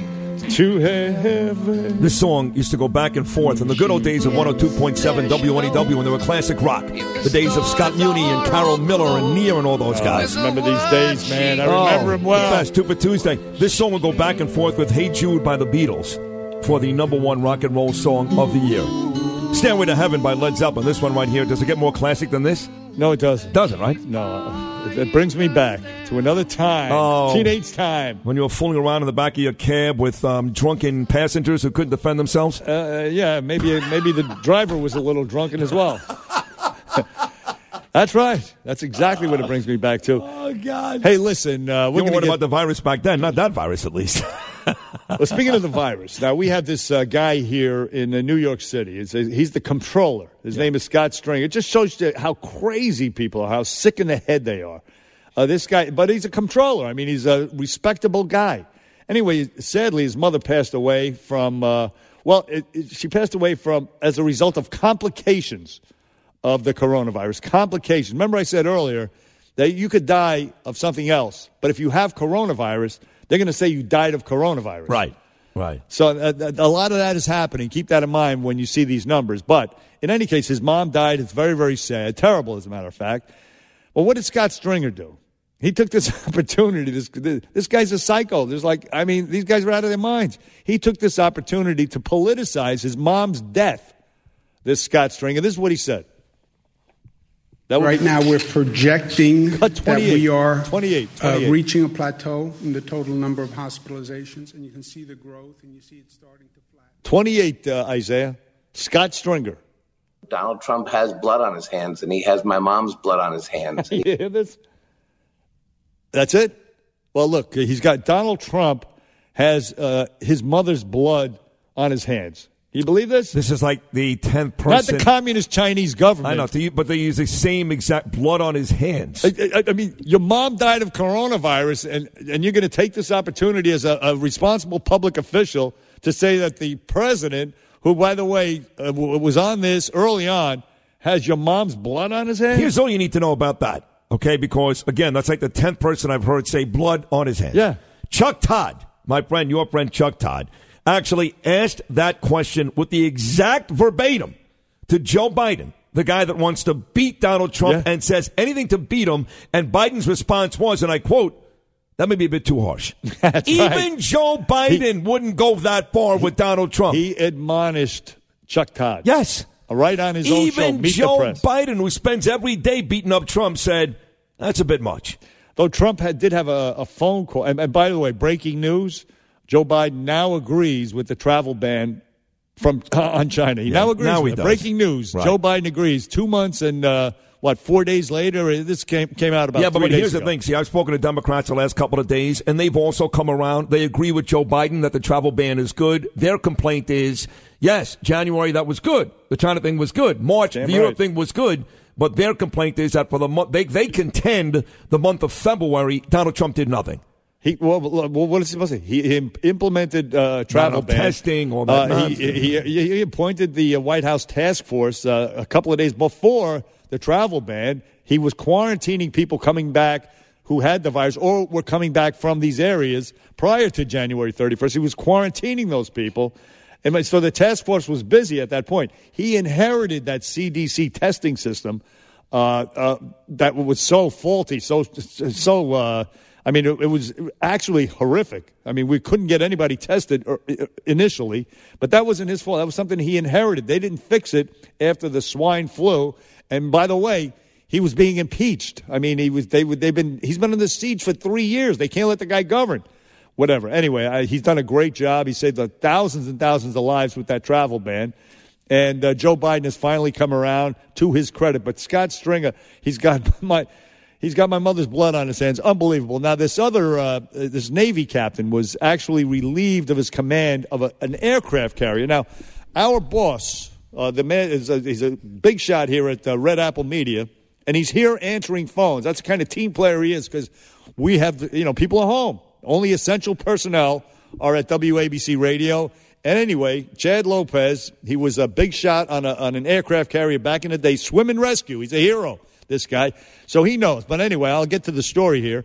The uh, Navy secretary actually relieved this captain after the captain sent out an email to 20 people complaining that nobody's doing anything about the guys on my ship who have coronavirus. There were 23 cases. He sent out an email. It got leaked to the press. And of course, it is a nuclear uh, powered aircraft carrier, supposedly uh, top secret classified. So he got in a little trouble. He got relieved of his command. Now, the president was asked about it the other night during a press conference. This is cut 16, I, Isaiah. This is what he said. He made a mistake. Shouldn't be sending letters. He's the captain. He's a very important person in the military. You don't send letters and then it leaks into a newspaper. So you just don't do that. So it was a mistake. But I may get involved. I'll call uh, Secretary of Defense and find out a little bit about it. And if I can help two people, two good people, I'm going to help them. So the Navy secretary goes out to Guam, where the ship had finally docked, and he addresses the crew. He addresses the crew, and this guy, w- what he said about the captain didn't go over well with the crew. Take a listen. If he didn't think, it was my opinion, that if he didn't think that information was was going to get out into the public, in this information age that we live in, then he was A, too naive or too stupid to be the commanding officer of a ship like this. I like the guy in the background. They were actually because he was looking out for his crew, and we Right. we know from uh, uh, guests that we've had here, uh, uh, Chad Lopez, who again was swim and rescue in the Navy, aircraft carrier, two trips to two deployed twice to the Gulf, right? That's correct. Well, we know from uh, Navy SEALs who we've had on here, they actually charge them. They, I mean, the, the brass can be really uh, a bunch of p words that rhymes with sick. They can be really uh, tone deaf, and this guy was clearly that. And the crew, you heard him there. What are you talking about a guy like this for? Yeah, you know, you know, you know, Bernie. It, it's there's there's an acronym in the Navy, right? It's called RHIP. Rank has its privilege, right? But you, you can't compromise the ship like that. You can't you can't compromise our Navy. You know, he he made a big mistake. It's a mistake. I get where he was coming from. He wanted to. You know, make sure his crew was safe, and uh, and but he went about it the wrong way. It- there's, there's still protocol, and when you're you're in the Navy, that's that's any military branch is going Right. to teach you that you follow protocol and there's ways that's what the RIP stands for to have your conversations and get the support that you need. You So, stay within the I chain agree. of, chain of command, Yep. and you don't let it go out to the public. That's correct. eyes that shouldn't be reading this email, uh, and it w- was subsequently leaked to the press. It is a top secret ship, you know. yeah, yeah. His his mistake could have really put the the, the the whole ship in danger. But his intentions were good because he was looking out for his Understood. crew. And uh, so, in any case, that uh, Navy secretary, and this is causing quite a stir in the middle of this coronavirus uh, pandemic. Anyway, he just resigned. He said, Look, uh, I'm, I'm causing more problems than I'm solving. And the Navy secretary, who said he was either naive or he was stupid, he resigned. So uh, I guess it's a happy ending. And the president says, Look, we're not going to. We're not going to kill this guy's career because of one mistake. He had a bad day. So I guess it was a happy ending for every everybody. Uh, they're in Guam. The, the coronavirus patients are being taken care of, and the captain will not be booted out of the Navy. yeah. That, that's the way. So you were swim and rescue. You actually went in uh, in the Gulf, uh, Persian Gulf, and uh, you rescued people who were floating around in the water. Is that yeah, well, did? I mean, it, you know, li- listen, it's it's really no, it's it's a lifeguard, really, when you think about it. Thank you for the accolades, but Well, you would know, hang off it's- a helicopter but or something. Yeah, but you know, look, I, I think I think when you're you know you're going through that, and I just want to get back to this because it's really important that when you're out in the ship, I mean, the, the Navy makes sure that they are you know you can't let people know where you are. You can't let people know what's going on because it, it's it's lives. It's uh, you know i was on a ship with 6000 guys. That, that- that's y- you're putting a lot of people in jeopardy. When you start well, i remember now i'm going way back you know it's different now with you can call you can call home you know on, on the ship now You can when i was there you, you, you, my, my parents didn't know where i was until i got into port and that's when we made the call you know? You, Right. you couldn't you couldn't do that and, and they would tell you they would listen to the calls to make sure that you're not you know compromising where we are what we're doing where we're going to next or anything like that. So just just a real bad mistake that he made. A real bad mistake. How did you look in your uh, your blue, your blue, or your white, the white sailor outfit? I mean, just look you at wore me. The, I mean, the little, the little hat, by just looking at me you know how i looked like Frank Sinatra in On the Town with Gene go. Kelly. I was thinking Richard Gere, officer and a gentleman, but either way, Chad's a good-looking kid. Thank we, you. we got three doctors about to join us uh, coming up here next hour. We'll talk to one guy who's an infectious disease doctor and chief medical officer at Osmosis. Then in the nine o'clock hour, we've got Dr. Patrick Borgen from Maimonides and somebody from the VA talking about how the veterans are being treated during this uh, particularly difficult time. Plus, it was a, it's a, historical day today in Major League Baseball history. We'll get to that. Lots more to do. Only halfway done. Bernie and Sid on a Hump Day Wednesday. New York proud, New York loud. Bernie and Sid in the morning, 77 WABC. I just want to let people know that on our website, WABCRadio.com, we're doing something very, very cool. I, I know a lot of you folks on my Twitter and my social media last week saw me do that report for that radio station out in San Diego, California, where I walked outside my apartment and I was actually panning all the apartments by me at seven o'clock on a on a specific week uh, weekday last. I forget what night it was. I think it was Tuesday. And you saw the people on their terraces and people banging drums and pots and pans and screaming vuvuzelas. vuvuzelas. now everybody's doing it. I saw Tina Cervasio do it last night, and everybody on NBC and But CBS. you were there first, I was the first on, one to do go. it. Let's I had go. the first video. Come on. But if you guys want to take part, we want to see what you're doing in your neighborhoods as all of New York does come together 7 o'clock every weeknight and celebrate first responders and doctors and nurses, the folks on the front line. Send your videos and post them to WABCRadio.com so we can get a taste of what you guys are doing, as well as me and Bernie, all over New York City. It's all good in the hood, uh, Sydney, on the Bernie and Sid show. Let's go to Justin in Riverdale. Don't call it the Bronx. It's Riverdale. Good morning, Justin. Hey, Bernie, I got to tell you, it's Rivervale, a V as in victory. Oh, Riverville, New Jersey. New Jersey. Okay, good. Then it ain't the Uh, BX. Sid knows it. I was I called in a couple weeks ago. Anyway, guys, real quick, thank you for taking my call. I've been listening to you guys since the days of Imus. Um, hey, I just want to uh, chime in. I, I got to back up uh, Chad Lopez on that. He was on when I was calling in, and he picked up. Great guy, and uh, I, I, Yes, he I totally agree with uh, how he how he uh, you know took the question or, or handled the situation with the USS uh, Roosevelt, and that's one of the reasons I'm calling in. First of all, I'm not a military guy, but my son is in the U.S. Marine Corps. He's serving in Okinawa right now. Um, my brother-in-law is was a former naval officer on a submarine, so I just want I just wanted to back you guys up by saying I agree that although it's unfortunate, um, I agree with Chad Lopez, and the, the fellow should have been uh, relieved of his command. Oh, he should have been, yeah, but uh, not necessarily kicked out of the Navy. I mean, he was looking out for his crew. Would you say not, uh, Justin? Say not kicked out of the Navy. I don't know what the I don't know what the repercussions are for him, but I know this thing got all blown out. Should probably never been, you know. Well, listen, good luck to your son, and uh, thank you for uh, his service. Uh, we appreciate your call as well, Justin from Riverville. Hey, Chad Lopez is, uh, as we mentioned before, Navy veteran, aircraft carrier, deployed twice to the Gulf. Was there a lot of friction between the, the squids and the jarheads, the, the, the sailors and the uh, Marines on the ship? Oh, absolutely. A lot absolutely. of fights, a lot of, yes. lot, of- lot yes. crazy joints being Yeah, thrown. You know, what's interesting is when, when you're when you're uh, you're out and you, you're in port and you're in bars or whatever. Yes, and you're alone. There's a lot of friction. But when you that? They just hate each other. they What? just hate. I mean, you know, one one thinks they're better than the other, but more importantly is when you're when you're sitting in the when you're in a bar alone, but when you're in a bar with other people from other countries, it's all one. We all come together, Yeah. and that's what's amazing about the military. Bottom line, good message. Look at that. That's our that's our leader. There Speaking of all, all hands on deck, our leader, Chad Lopez, who runs the whole operation, is in screening phone calls. All hands on deck. That's a Navy thing. That's the man. Thank That's you, why you doing a guys. great You guys give me here. too much credit. You guys Ah, put on a great product. Well, Thank you. thank you. Thank you. And you were smart enough to hire us. So, anyway, we're only halfway through. We've got an infectious disease doctor, Patrick Borgen, the great oncologist at Maimonides Medical Center, and the, the, uh, the Department of Veterans Affairs Secretary, Robert Wilkie. He was actually given to us from the White House. That's how important Bernie and Sid are. So, three great guests about to come your way, only halfway through. The phones are open as always. We'll be back with our number three after Deb with the news. We are New York. Bernie and Sid in the morning. Talk Radio 77. WABC. Ah, very nice. Izzy Richardson spinning the tunes this morning. spreading the Little Frank Sinatra, New York, New York, as we start hour three, half number two of the Bernie and Sid in the Morning Show on Talk Radio 77 WABC. will be inundated with doctors the next two hours. So that's what we do. We talk to doctors. Basically, Bernie and I, we never went to medical school. I did actually at one point um, major in pharmacy in college. I, I, I, I have a doctor.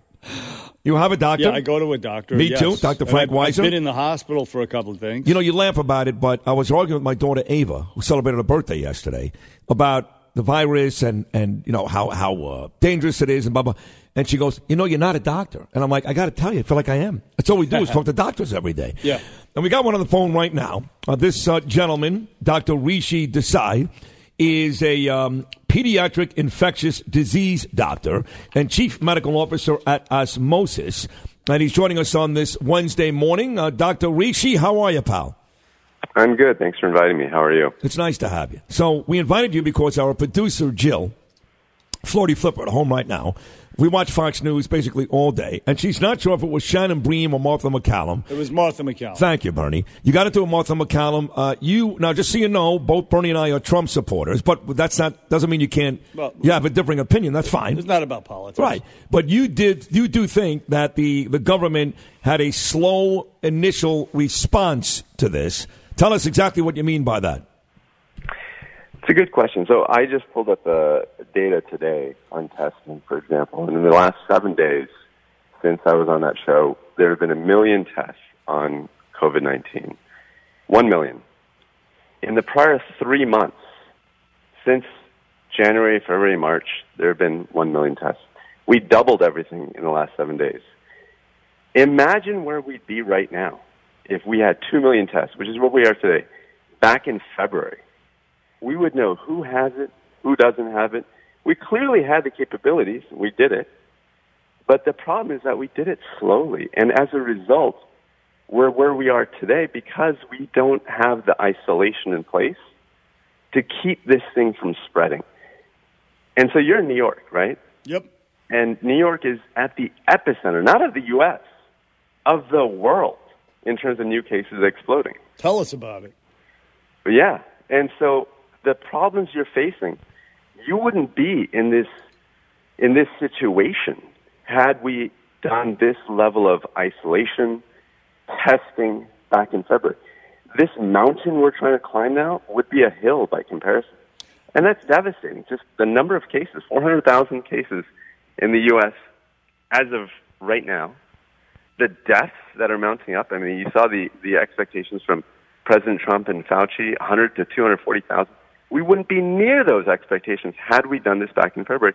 And that's the challenge. Now, you know what I'll say is that there have been some good moves, right? So the federal government did ban flights from other countries, Europe, China. Good move. They China, by the way, all the way back in January when, when the rest of the world was not really paying attention to this, while he was being impeached, President Trump. Good good move on banning. So I just want to be very clear. I'm not trying to be partisan about this. That was a good move. And, the, right? and, and appointing a And- task force two days before that. That was a pretty impressive move. What was that? I just Uh, appointing a task force, uh, I, I believe it was January 28th, uh, two days before the ban. That was uh, that means they were so somewhat on top of it. I, to be perfectly honest, had the task force done more faster, I'd be even more excited about that task force. But, but I think specific things like banning, you know, flights coming in from certain countries, good move. Expanding telemedicine, good move. So I'm not here to say that there haven't been good moves. There have been. But instead of walking in the right direction, we should be sprinting in the right direction right now. And that's the issue, is that we're just going too slow at every step. And that's why we're leading the world in number of cases, number of deaths. I don't think Now, anybody would disagree with you on that, uh, Doctor. The testing was terribly, woefully inadequate early on, and part of the reason for that was because after the last pandemic, the uh, the swine flu, nobody did anything about it. This is what uh, this is what we had in place, and now going forward, I'm sure in the future we won't have a repeat of this because we learned from it.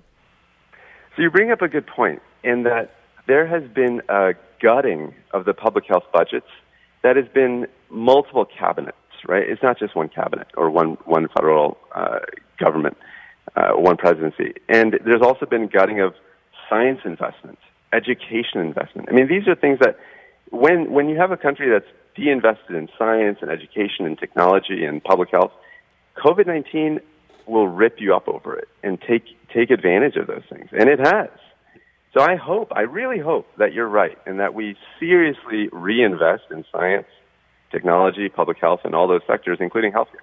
Now, now there are specific things that we can do right now to make this better. Very specific things.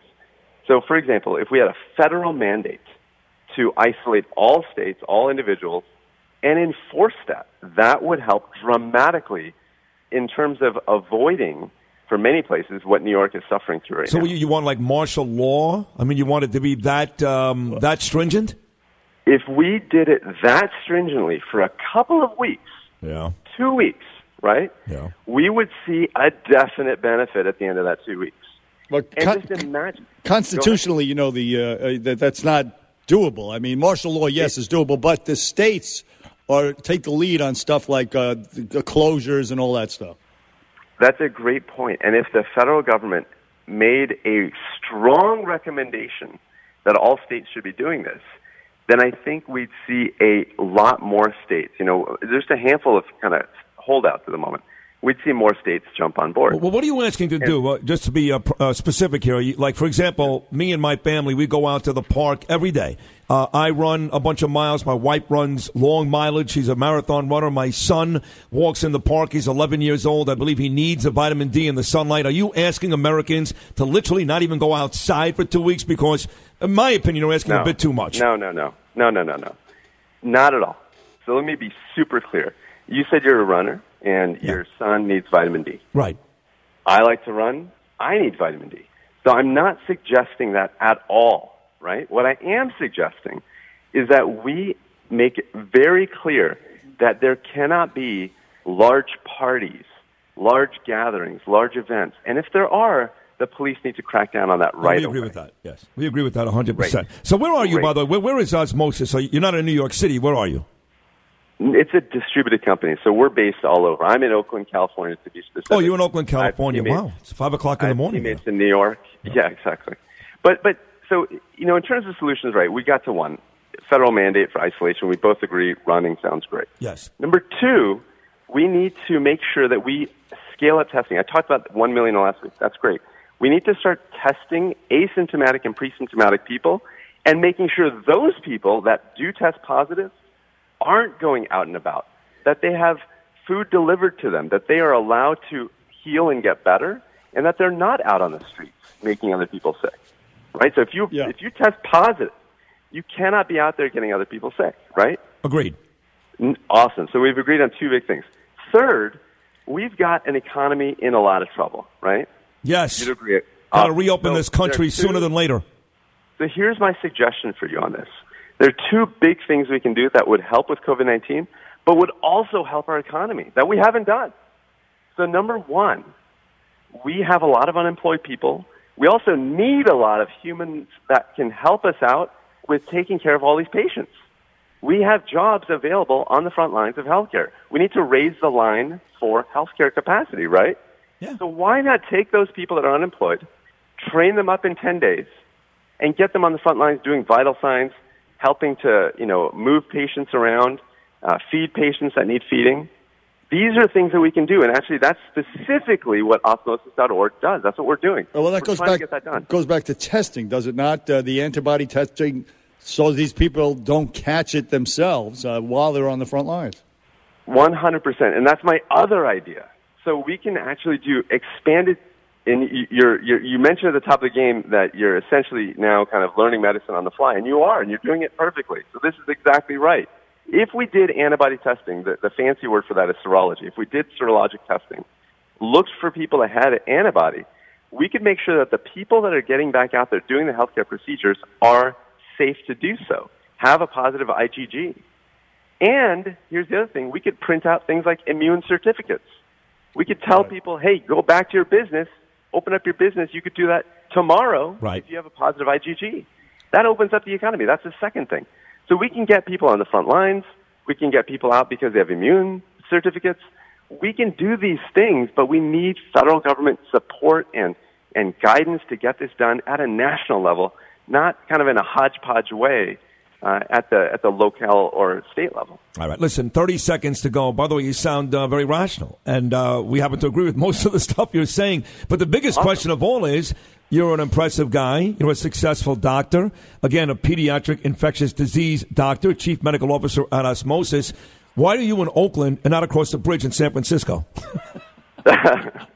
so that that's a housing price issue, which is another issue, right? So we'll we'll get into that, but that's going to take a whole show. I'm sure. Okay. Listen, we appreciate you coming on today, and thank you for the uh, the information. We agree on just about everything. so Very thank you very much, Doc. Thank you, Doc. What a pleasure. Thank you so much. It was our pleasure. At the 518 in Oakland, California, Dr. Rishi stopping by the Bernie and Dr. Sid show. Rishi Desai. Your boy. From Osmosis. You guys went to high school together, didn't you? Well, we had a place together in the Catskills at one point. He sounds like a very sweet guy. Uh, well, he mean, you know, he means well. No, we he all does. mean well. We all mean well. He, he doesn't sound like a, a you know a bitter guy. No, no, no, no, not at all. Some of the people you hear on uh, TV, Right, the liberals specifically, folks that are criticizing The President fake Trump. news. Right, he was good. We're going to talk to uh, Dr. Patrick Borgen later, somebody from the VA who the White House gave us actually, the Department of Veterans Affairs Secretary Robert Wilkie. So we had a couple of great guests coming your way. Plus your phone calls one 848 WABC one 848 9222. We roll on, Bernie and Sid. Born and bred New York. Bernie and Sid in the morning, 77 WABC. They're playing basketball. We love that basketball. They're playing basketball. No, they're not. Oh, no, they're not. Back here on the Bernie and Sid show, heard everywhere in the 77 WABC app. They may be soon, though. We Adam hope so. Silver We- spoke yesterday. We we do hope that. Yeah, we do. You got uh, that, maybe uh, some some weird baseball in Arizona with sequestered players and no fans and seven inning games, double headers, seven inning double headers. Uh, also, UFC, they're going to fight uh, on April 18th on a private island in the Caribbean.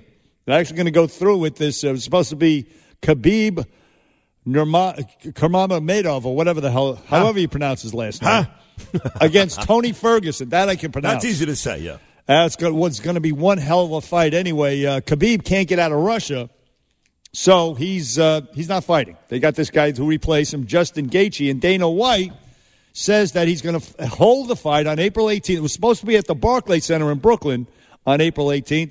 He's going to hold it on a private island. I hope it's not pay per view. I hope I hope they put it on ESPN. It will be the first competitive sport back on TV since everything was banned, and it would it would uplift people's spirits. And what an opportunity for the UFC for them to put that on.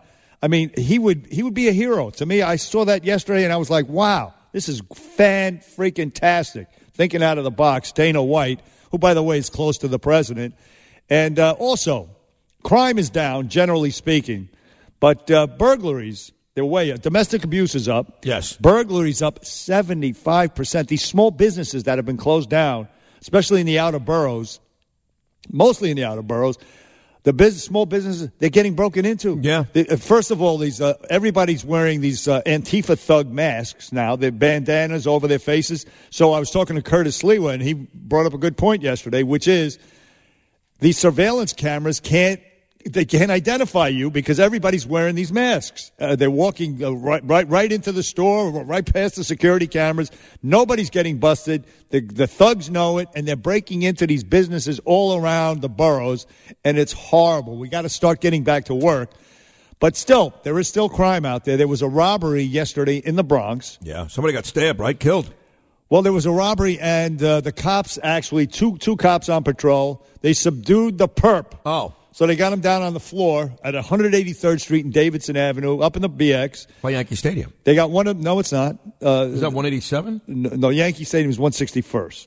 No, it's not too. Okay. So anyway, they they got him down on the ground. They got one guy's down on the ground. The other cop, he's standing around trying to keep the crowd at bay or whatever. I'm going to play an audio here. And as he's standing around, this other dude with a mask on goes up behind him and sucker punches him right in the mush. And then you hear the guy that, that's taping the the whole incident telling him to run, and he's he's happy about it. Take a listen to this. I'm recording this. I'm I'm, I'm recording yo, this. yo. What the? F- what the? F- what was that shit about? Oh shit! Holy shit! Run, run! Yo!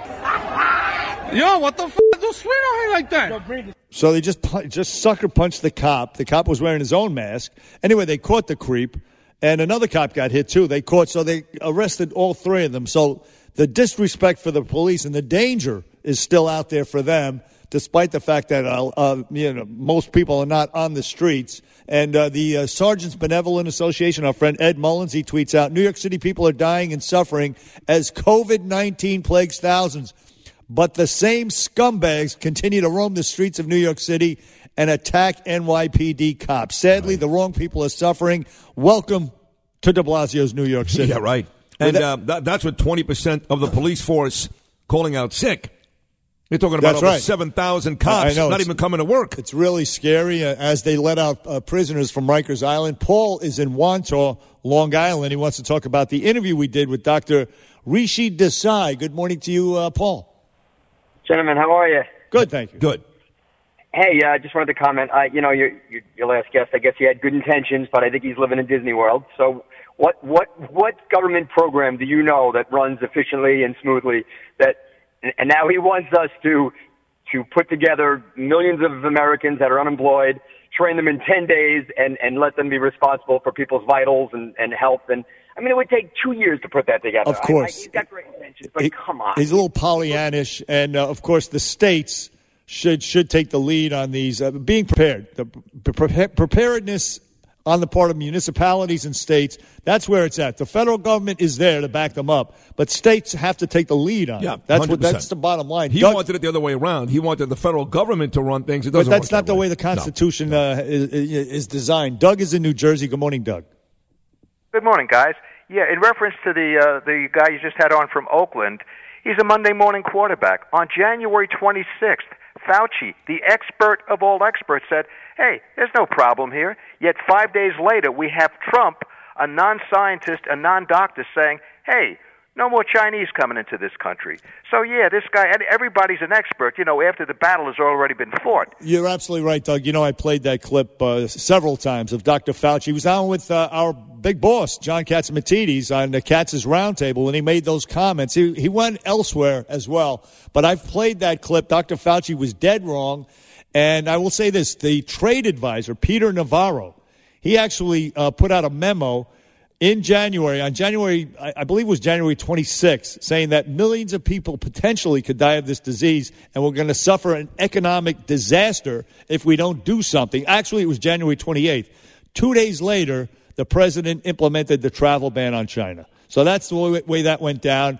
And, and that same day, Joe Biden, the Democrats, and the Democrats, they called the president racist, xenophobic, and Joe, Joe Biden called him hysterical on the travel ban. He's, he's since come around, of Right, course. now he agrees. Like th- three days ago. Right. We'll, we'll take one more quick call before we break, and that's Mark in Plainview. He's on line one. Good morning, Mark. How are you, pal? All right. Nice to talk to you guys. You too. So I think the doctor from California has great ideas. Yeah. And the keeping the distance, I get that. I do that. I make sure that my family does that. But I'm going to tell you something. In reality, I go to parks every day. I'm retired. Okay. Not that it matters. Everybody's not working anyway. All I see is groups of four or five teenagers walking together. Yep. You know what I mean? Where Well, are we, the we, we see it every day. I don't know where the parents are, and it frustrates the hell out of my wife and I and my family because we see it in Riverside Park and Central Park, Mark, every day. Five kids together, six kids together, and every once in a while I'll walk by and comment. I'll be like, hey, yo, you're going to screw it up for all of us. You know what I'm saying? You're going to ruin it for all of us. And that's why, you know, we have these issues. In New Jersey, they shut down all the parks. And, you know, right now they're getting close here, I think, in New York. I know they said the two biggest parks that are the issue Washington Square Park in Greenwich Village and Astoria Park in Astoria, Queens. Those are the two parks where law enforcement says they've got the biggest issues. But by me, both Riverside and Central Park, there are way too many kids doing exactly what that guy just said. You got a picture in the New York Post this morning in Central Park of adults, all of them on some sort of tr- track drive, running together, and they're not six Idiots. feet apart. I mean, just So they're going to end up closing down all the parks as right. well. Just just comply. 1 800 848 WABC. 1 800 848 9222. Still two more great doctors stopping by. And an historical day today in the history of Major League Baseball. We'll get to all of that plus your phone calls on this Happy Passover. New York opinions, New York attitude. Bernie and Sid in the morning. 77 WABC. When the night Now, this is a great tune. has come Stand by me. We're standing by you, audience. and the land is You're standing by us. This is a team and effort. We are beating this together alone. That makes sense. Anyway, this is this is Stand By Me on this Passover Wednesday morning. No, I won't be afraid. Oh, this is such a great movie, too. And you know who did this movie? You, you hate this guy. Although he was great on our show once. Great, live from Atlantic City. Stand, stand by me. Rob Reiner. So, darling, darling, We actually we, we got along very well. We got along great. But he is, you talk about blood on your hands. He sent out, you can make this lower now. Uh, thank you, Izzy. He sent out a tweet a couple of days ago. President Trump doesn't have blood on his hands. He's soaked in blood. you know, he's still playing the, the, the part of Meathead, Meathead, from All yeah, in the Family. yeah. No, but that's that's real. That's he's not playing Well, any no, parts. whatever. I mean, he's Yeah. still he's still he is Meathead. He is a meathead. Yes, yes. He was great with us, but he's very, very nasty. These people, that's what we need. We need a vaccine to take care of Trump derangement syndrome, We which do. these people are suffering from. Uh, is- too it's a- many of them. It's a terrible disease. Uh, on a, a time where we have this national health crisis, these people want to play politics. I know. It's incredible. Yeah. No, it's- And it's when it comes to actually a life saving drug, to, to oppose a life saving drug just because a guy who you don't like touted it. That's right. I mean, that's pretty disgusting. I agree with you. No, listen, it's it's hard to believe, but it's it's predictable at this point. Like I'm not, I'm, the shock and awe is gone. E- even now, even with the virus, the shock and awe is Well, gone. Look, it, it it was gone for me, but this is definitely the low, the lowest It's of gross. the low. No, it's gross. There's no question. So we'll get back to all of this stuff. We're going to talk to Dr. Patrick Borgen, the best oncologist in the country, over in Brooklyn at Maimonides Hospital. He'll be on at 9. And then the White House gave us this guy, Department of Veterans Affairs Secretary Robert Wilkie, coming up at 940. But today, Izzy Chad Bernard in the audience. Today was a historical day in Major League Baseball. Today. 46 years ago today, Bernard McGuirk, the great Bernard McGuirk, what, uh, what happened 46 years ago today? 46 years That's ago. right, Bernie. You were, Well, well, I think see. you were 30. That would have been 1974, right? Excellent math. Uh, so what happened 1974 in April in baseball? In baseball. I just have no clue. Okay. Uh, I'm sure most of the audience doesn't either. But uh, let me bring you back. Let me take by you the way, that math was pretty quick. That right? was very good. Thank you, thank Yes. You're a very smart guy. Very Not smart really, guy. but uh, Yeah. I did nail that one. Okay. Uh, let's go back 46 years ago today. This was one of the great moments in the history of Major League Baseball. What we want to make sure. No, that's of not it. Is What that are you we don't- doing? Come on, baseball. Hank Aaron. At least for the month of oh, April. Oh, my God. Here's the pitch by You got it Downing. now. Swinging. There's a drive into left center field. That ball is going to be out of here. It's gone. It's 7:15. There's a new home run champion of all time, and it's Henry Aaron. The fireworks are going. Henry Aaron is coming around third. His teammates are at home plate, and listen to this crowd. Hank Aaron broke Babe Ruth's record Yeah. of 714 home runs. And a home run, you know, he, he ended the 1973 season, Bernie, with 713 home runs. He homered opening day off Jack Billingham of the Reds to get the 714 to tie Babe Ruth. And then two days after that against the Dodgers. And uh, Downing, Al Downing, I should say, he hit the home run to break the record. Wow. You know, I actually saw Hank Aaron hit a home run at Shea Stadium. You did? When I was a kid. It had to be like 1970, something like that. Oh, that's cool. I was there. I used to cut out the, uh, the, the coupons from the milk boxes. Yeah. And take the uh, bus from the Bronx over the Whitestone Bridge, probably, into Queens. And yes, I, I actually saw Hank Aaron hit a home run. Hank Aaron went on to hit 40 more home runs between Atlanta and Milwaukee. He retired a Milwaukee Brewer.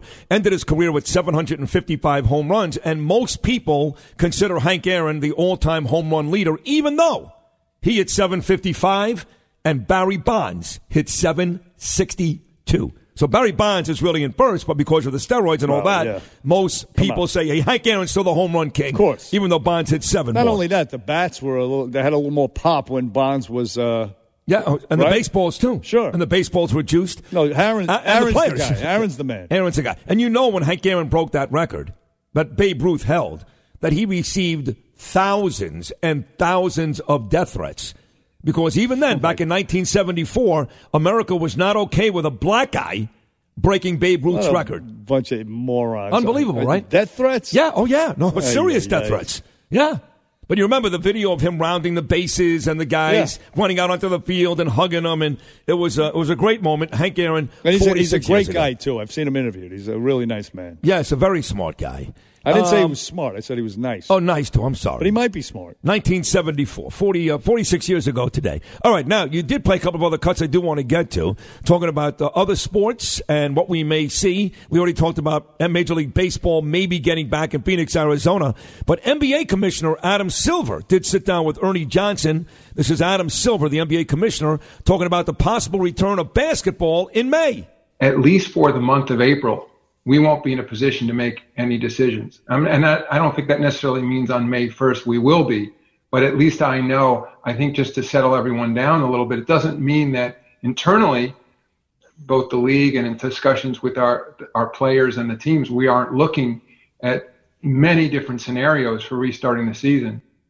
So we talked about baseball, maybe taking every single team, putting them in Phoenix, Arizona, playing all the games there. Basketball is talking about doing the same thing in Las Vegas for the playoffs. And we talked about this yesterday. Wouldn't that involve uh, uh, testing, testing these players to see if uh, indeed they have had this disease Yes. and, and they're now immune? Or, Yes. The same testing that Ang- uh, that Cuomo's talking about, sending New Yorkers back to work. Yeah. The NBA wants to use Well, right now. It's got to be available before. I mean, it's not, not, not it's not ready yet. Well, that's why he's saying we're not going to make any decisions in the month of April. They got to see how that testing comes Yes. along, maybe in May. So now you got baseball, now you got basketball, football. We know the draft will be virtual this year. They're not going to go to Las Vegas. They'll be in their own living rooms and their own bedrooms coming up on April the twenty third. And by the way, last year Nashville it was like a three day event. was- the it streets was were was like hundreds of thousands of people in the streets. Bernie, you, if they had aerial visions, I remember this. You couldn't see Yeah. any open street. It was huge. And they expected the Vegas Strip this year to be even bigger, bigger. Yeah. But they've taken it away. It's going to be a virtual draft starting April 23rd. Now, hockey. Hockey is a big deal in town, of course. The Rangers play right downstairs. The Islanders, playoff team as well. Devils not very good. But their commissioner, Gary Bettman, did speak yesterday. They're also talking about coming back just for the playoffs, ending the regular season at 60 plus games, coming back just for the playoffs. Here's NHL Commissioner Gary Bettman speaking to NBC just yesterday. What we want to make sure of is that we don't do anything from this season that might impact next season having the normalcy it's supposed to have. So the, the two factors are timing relative to how late we can go without impacting next season, uh, and making sure that whatever we do competitively, if we're going to complete this current season, it has to have integrity. It has to be respectful of the well over 100 year history of the Stanley Cup. There you have it. So that's all the major sports. Football, the draft coming up virtual, baseball maybe coming to Arizona, maybe sometime in May or June. NBA talking about a possible May return. And Gary Bettman saying we may scrap the rest of the regular season in hockey and just come back with a playoff format in one city. Yeah, well, listen, uh, that's optimistic. Uh, hopefully uh, sooner rather than later. But uh, I mentioned earlier, we do have one big time sporting event that's coming soon. Big time? Could be the first. It, could, it is big time. It's, E ESPN. big. No, I know, but it's not baseball or football. This is or- this is a, a, a huge fight. This is a big time fight. This is a. Tony Ferguson is like it doesn't get any better in the UFC. I never And heard he, of the He guy. was well, trust he me a big time- big time guy? He is a the, one of the baddest dudes on the planet, and he was supposed to fight the champion, the lightweight champion, Khabib Nurmagomedov from uh, Russia. Khabib can't leave Russia. They were going to fight at the Barclays Center in Brooklyn. Yeah, I know that, yeah. On April 18th. Yeah. And Dana White, late into this coronavirus, he was saying, We're still going through with it, but obviously they're not. Right. But in the meantime, he has secured, he says he secured a private island. Sounds like and Richard wants to go, Branson. he wants to go through it. Listen to what he said. We've been working on this since, you know, the world fell apart. And I have this venue for two months. I'm setting up shop here. We're going to be pumping out fights every week. I am also, I'm a day or two away from securing a private island. I have a private island that I've secured. We're getting the infrastructure put in now. So I'm going to start doing the international fights too with international fighters because I won't be able to get international fighters, all of them into the U.S. So I have a private island. I'm going to start flying them all into the private island and doing international fights from there. So as of April 18th, the UFC is back up and running. He's sort of pulling a, a Jeffrey Epstein. Yeah, a little bit. A little bit. I got a private, Private island, in the Caribbean. I'll do what I want. That's funny. Dana White. And by the way, uh, uh, it was called Orgy Island. Orgy is a an anagram of the word gory. That's true. And when, when any, any Tony Ferguson fight, especially if it was with Khabib, it's going to be Justin Gaethje. It ends in a gory fashion. All right, there you have it. So uh, UFC on the way back. Except not on the way back. We found out this week for the first time since World War II, all the way back in 1945. No Wimbledon. I was in London last year at this time. You remember for uh, Gaby's charity, and Wimbledon was a week away, and the Yankees were playing the Red Sox that week. The first time Major League Baseball played a regular season game in the UK this year. Uh, tremendous rivalry like the Yankees and Red Sox. The Cubs and the Cardinals were supposed to play a two game series in London. That's been canceled as well as the British Open. No claret jug given out to golfers this year. That's a shame. Uh, and by the way, Bojo seems to be uh, stabilizing. He's doing okay. Boris now. Johnson, Yeah, the, he's- U- the UK Prime Minister. He's not going to die? He's in stable condition. All right, that's now. better. He's not on a ventilator. He's not on a ventilator. You got to say it that way. That's He's right. taking uh, oxygen, just uh, you know, a mask, o- oxygen, and uh, he's in stable condition, and it looks like he's going to pull through. Good, thank God. We like Boris Johnson. the Queen is satisfied. We're going to talk to Dr. Patrick Borgen and Robert Wilkie from the VA coming up next hour. Still lots more to do. The fourth and final hour of Bernie and Sid right around the corner. The power of information, the freedom to talk about it. Bernie and Sid in the morning. Talk Radio 77 WABC. You know, um, when you've had enough of the news and the press conferences and Phil Murphy and Andrew Cuomo and Bill de Blasio and Donald Trump, you start to look for other stuff, right? So somebody uh, made me aware that David Spade, who I happen to like very much, he's very funny. You like David Spade? yes, I do. Joe Dirt. Joe Dirt, very good. That's and, right. And all those movies with uh, the great uh, Chris Farley, Black Sheep, and all that. Yeah, yeah, he's funny. He's very fun. He's very good. So he does these Instagram things every day, basically every day. Right. And he does interviews from his house. Right. He's got his own little setup, and then his guest has their own little setup too. So, for example, he did a two-part interview with Adam Sandler, and I love Sandler. I know you love Sandler too. Yeah. So David Spade and Adam Sandler. That's got to be great, right? You would think, yeah. so right. boring. God, so Really? And I watched both parts, minutes and minutes and minutes, and it never got anywhere. And you, uh, Oh. you're never going to get that time back again. Never going to get it back. Now, You you interviewed the guy from Tiger King. That was okay. The guy that actually made the movie.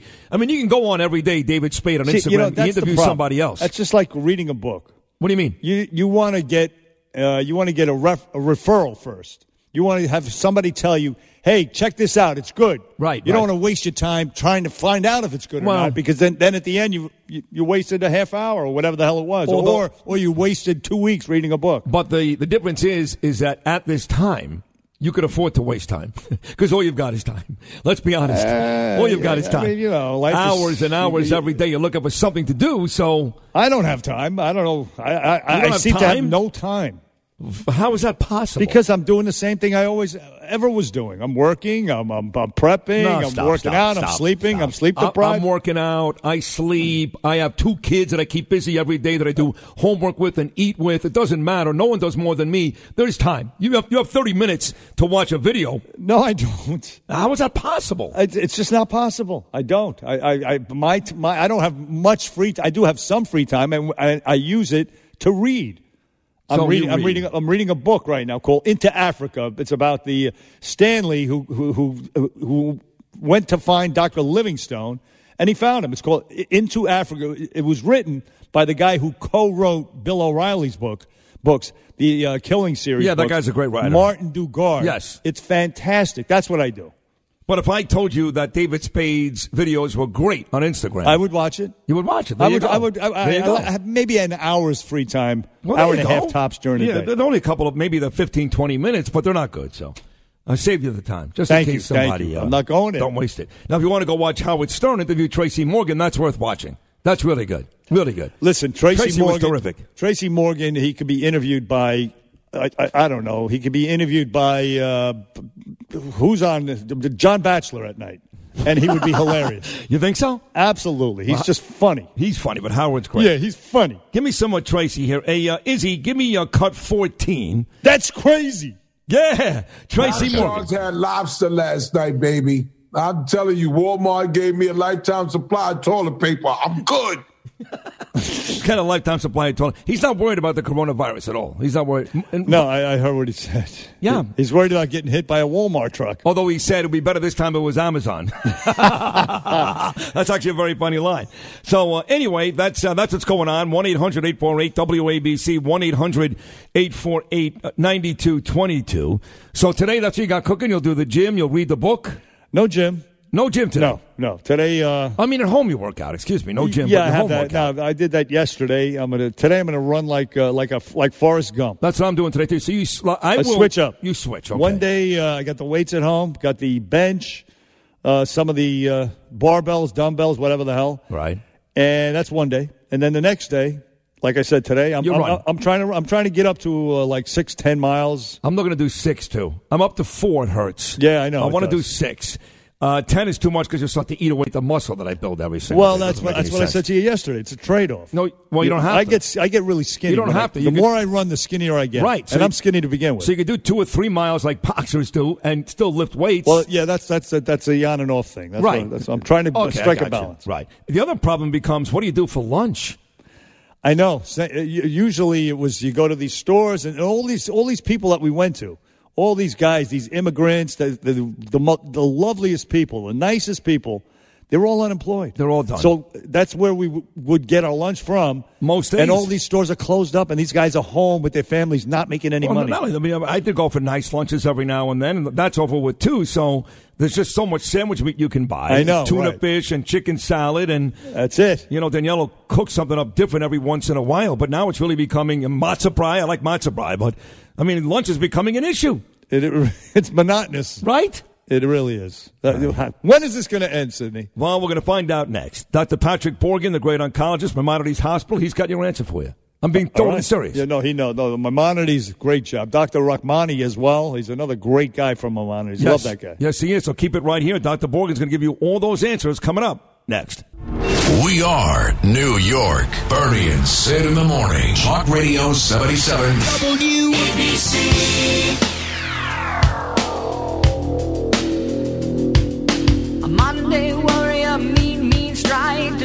Today's Tom Sawyer, mean, mean pride. Back here on the Bernie and Sid show, heard everywhere on the 77 WABC app. Our next guest, he's on the front lines, the chief of oncology from Maimonides Hospital in Brooklyn, which is doing phenomenal work. Anyway, Dr. Patrick Borgen is with us. Good morning, doctor.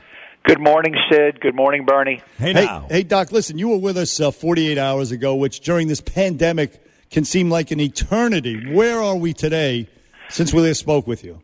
I like to imagine this as we are on the tip of the spear in the United States. New York uh, is is clearly the epicenter, and Brooklyn is the epicenter of New York. Three of our seven zip codes are are in the top, you know, ten uh, with number of cases. Uh, the numbers are staggering. Uh, we heard from the governor on on the news: 5,489 deaths, up 731 in a day. None of us have ever seen anything like this, and it's just staggering. You know, my uh, wife was running yesterday. She said uh, she said she was nervous that if she runs on a rainy day, for example, like today, she's going to sprain her ankle or maybe break her ankle. And her fear, Pat, is that she will have to go to the hospital if she hurts herself running. And she's so deathly afraid that ending up in a hospital will get her to COVID 19 quicker than any place else. That the last place she wants to be is at a hospital. And I have a feeling she's not the only civilian that feels that way. What about Yeah. that neurosis? I, I well, I don't think that's a neurosis. I think everything that we as citizens can do to stay healthy, to stay safe, to avoid injury, uh, is right. Hospitals are our hospital is filled with with COVID positive patients, and we take every precaution, and we are seeing patients with heart attacks and strokes and other things. But you really want to do everything you can do if not for just the, the, the healthcare workers that are taking care of the COVID patients. So I would do a fast walk, not a jog. No, that's true. You don't want to injure yourself at this time. That's a great question. and I thought of that myself. Exactly. Nobody wants to end up in the hospital. But Dr. Borgen, you being on the front lines, you and the healthcare workers working a lot of hours, a lot of stress, and exposing yourselves to that. I mean, how do you see the healthcare workers at Maimonides holding up right now? Yeah, it's a great question, Sid. Last night in Jersey, we had a very violent thunderstorm that rolled through, and, and it, it sort of was a metaphor for what's happening to us in the hospital. Uh, people are showing up, they're brave, they're fearless, but they're tired and they're scared. Uh, to me, for our healthcare workers, keeping a positive attitude doesn't mean being happy it means during this hardest time believing that tomorrow is better, believing that there's a better day coming. And that's had to be the mantra of our healthcare workers. Now, listen, you guys do a tremendous job. Uh, you're the chief of oncology, Pat. I always say you're the best oncologist in the country. A Thank borough of nearly 3 million people in Brooklyn. You're really the only hospital that deals with cancer patients. And I've been to those wards. I've seen the pediatric cancer ward. I've been there Christmas, by the way. I've seen all these things. But you also deliver more babies than any place else. I mean, I think uh, like half of my family has been delivered at Maimonides Hospital in Brooklyn. So here's Yeah. another question. With all these COVID patients around the hospital, are these folks less inclined to have their babies delivered by you or anybody? Right. No, it's a great question. we deliver one baby an hour, 24 7, 365, uh, 9,000 babies a year. And we are seeing moms coming in uh, that are positive for COVID, uh, and, and that, that terrifies us. We will probably wind up, because of our population, have one of the largest experiences in the world with what to do with moms in labor who have COVID, and and it's not an experiment anybody ever wanted to do. We we're having to learn on the fly. I, I I'm staggered by the fact that this disease is 38 days old. this was our first case. Sid was 38 days ago in New York City, and imagine how our world has changed in 38 days.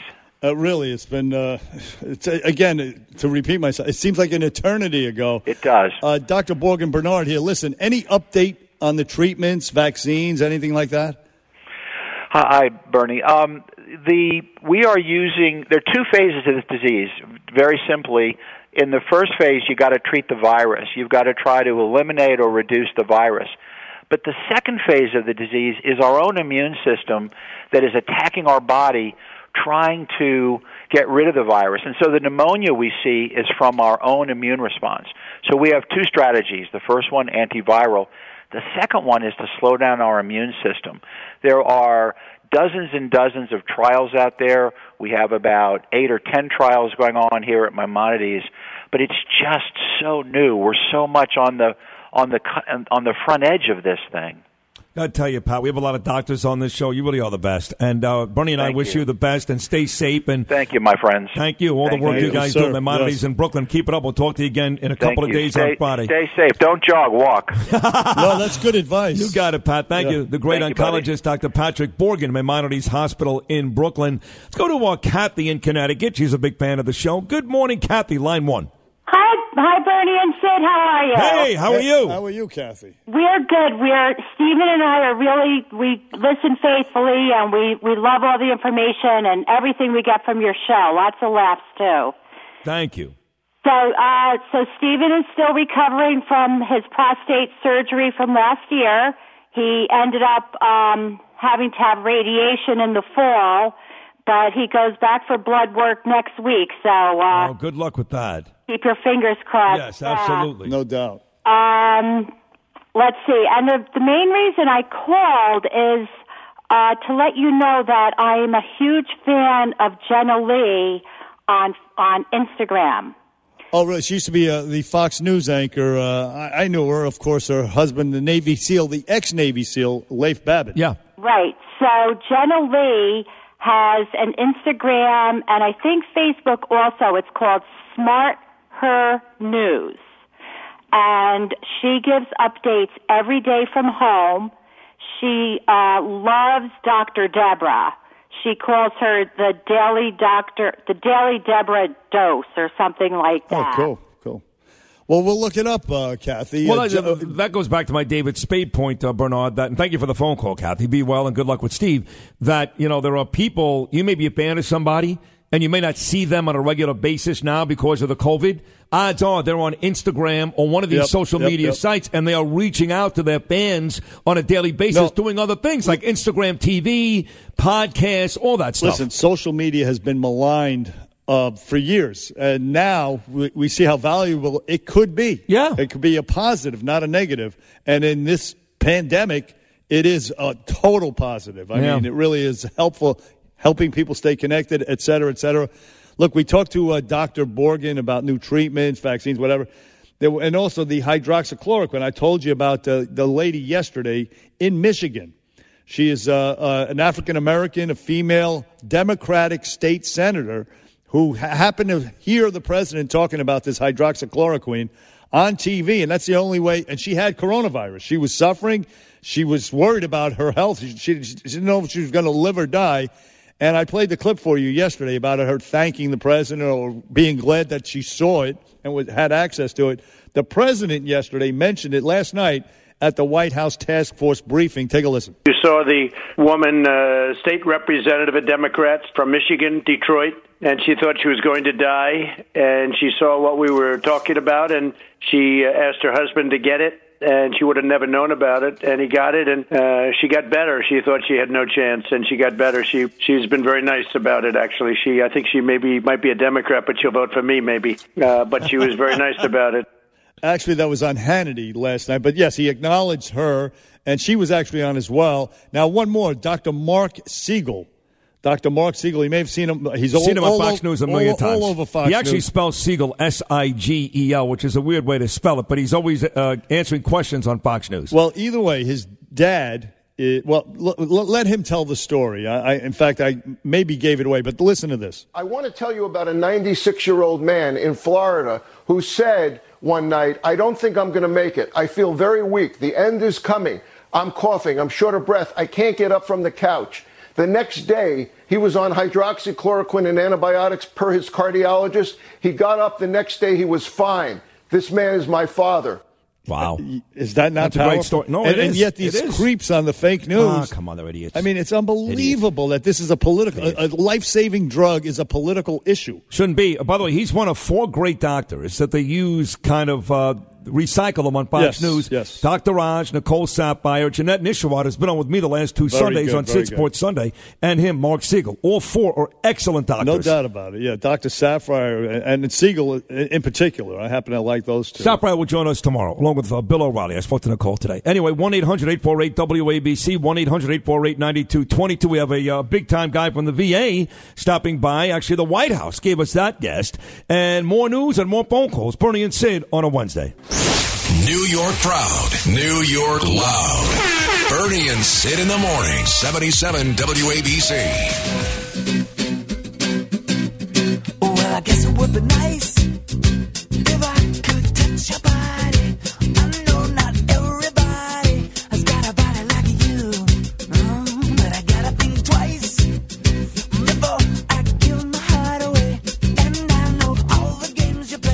George Michael Faith. Today's Passover. Tomorrow is Holy Thursday. Friday's Good Friday, and Sunday is Easter Sunday. It's Holy Week for the Jews and the Christians.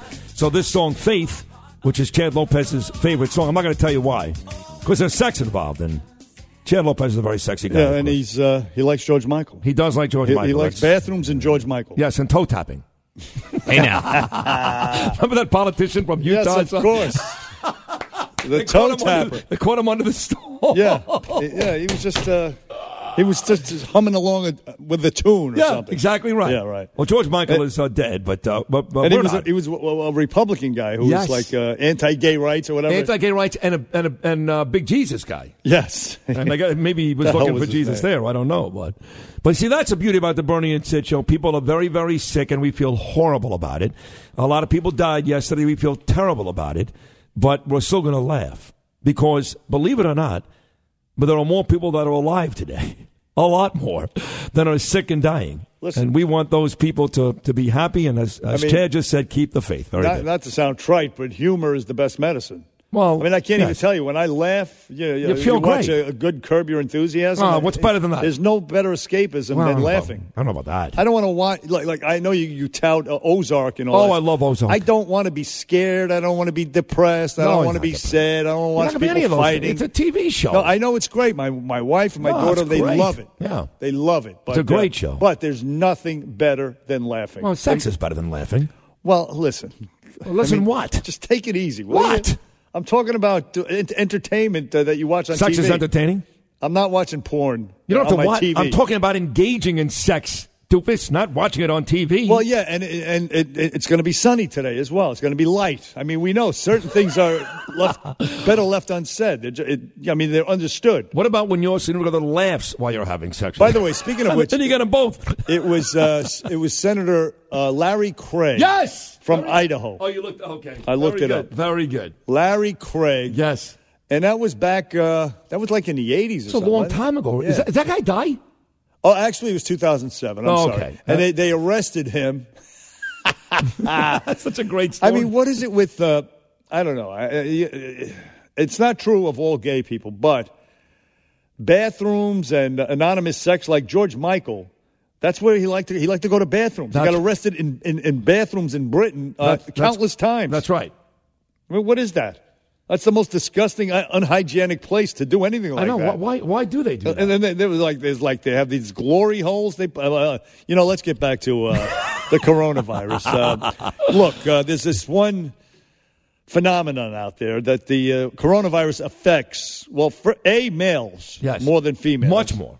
And it turns out, it seems that the stats are showing that it affects uh, people of color. Yeah. more than like Caucasians, us, right? yes. be- Because the rest of us, they are more and Asians. They have more issues with um, uh, diabetes, heart disease, those types of issues, Well- which lend more to COVID. Well, according to Dr. Fauci, that's the case. Make a brief comment to get back to the discussion about the health disparities in the African American community because it really is very important. And the reason they are suffering disproportionately, as Dr. Berg said correctly, it's not that they're getting infected more often, is that when they do get infected, their underlying medical conditions, the diabetes, the hypertension, the obesity, the asthma, those are the kind of things that wind them up in the ICU and ultimately give them a higher death rate.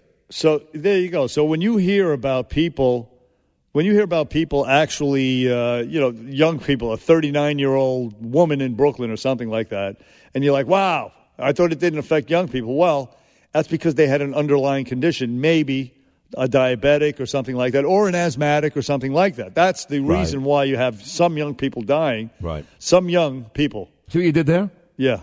It's a, The Asian flu? The Asian flu, the Wu flu. Now, now the, listen. The Kung flu. Sometimes they tell you that these young people die.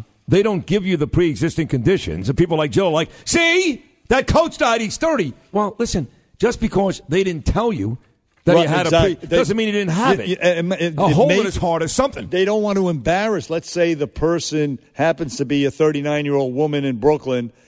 They don't want to embarrass her and say, "Oh, she was obese and she had diabetes." I mean, Right. the woman just died. You don't want to, you know, you don't want to, you don't want to pile on. Young, so- so healthy speak. people are not dying from this. That's the bottom line. If you're dying from this in your 30s or 40s, the overwhelming odds are, whether they announce it or not, you've got a pre-existing condition. Bottom line. exactly, exactly. Now, listen, uh, they want to open the economy back up. So yesterday, uh, you had uh, our our friend and the former WABC radio host, Larry Kudlow. He loves it. Don't you remember a couple years ago before Donald Trump hired him, when you and I took some time off during the summer? He hosted our show. Yes, he used to sub for us. Yes, and he'd be, right. he'd be like, "Oh man, this is so cool! I get to I get to sub for Bernie and Sid." Now he's like working with Trump every single He's day. He's the big financial advisor to uh, President Trump, and uh, on re- reopening the economy, which everybody agrees we have to do. We have to figure out a way, even if it's in stages and steps. Anyway, this is what Larry Kudlow said about that yesterday. President would like to uh, reopen the economy as soon as he can, and we are planning internally. We're looking at a number of say. Most of this is health and virus related metrics, but we also are looking at the economics of the story, how best to get us going. Now, listen, if he got coronavirus, he has underlying conditions. You know, he was a former. He had a heart attack. He had a heart attack. Yeah. He was a former, uh, you know, he's an addict. Yes. And a recovering addict. He is a recovering addict. And he- Alcoholic, I believe. But no, he used to do blow as well. Oh, he did. Co- and he's not afraid to talk to you about it. He did it. He's a, not. He's not proud of it, obviously, but he's not afraid to say, "Yes, I was one. I was a coke addict and an, an alcoholic. Plus, he still smokes. So Still? if he, yes. So if he got coronavirus, at least when he was here with with us, or when I used to see him in the hallways, he was still smoking at that No point. kidding. Yeah. So Wow. he would be. Uh, he doesn't even sound that great, to be quite honest. no, with he you. doesn't look that great or sound No. that great. So I hope uh, I hope uh, Larry Kudlow is taking care of himself, and he doesn't get he stays away, he stays six feet away from everybody. But let me say this: uh, our, our Jill wants us to promote this page, and we should. The Bernie and Sid Twitter page. It's at Bernie and Sid, and she has a poll up this morning. she does uh, a Passover poll. It's a hashtag Happy Passover, Right. and, the question in the poll is, "What will be the four questions asked tonight?" And one, when will the shutdown end?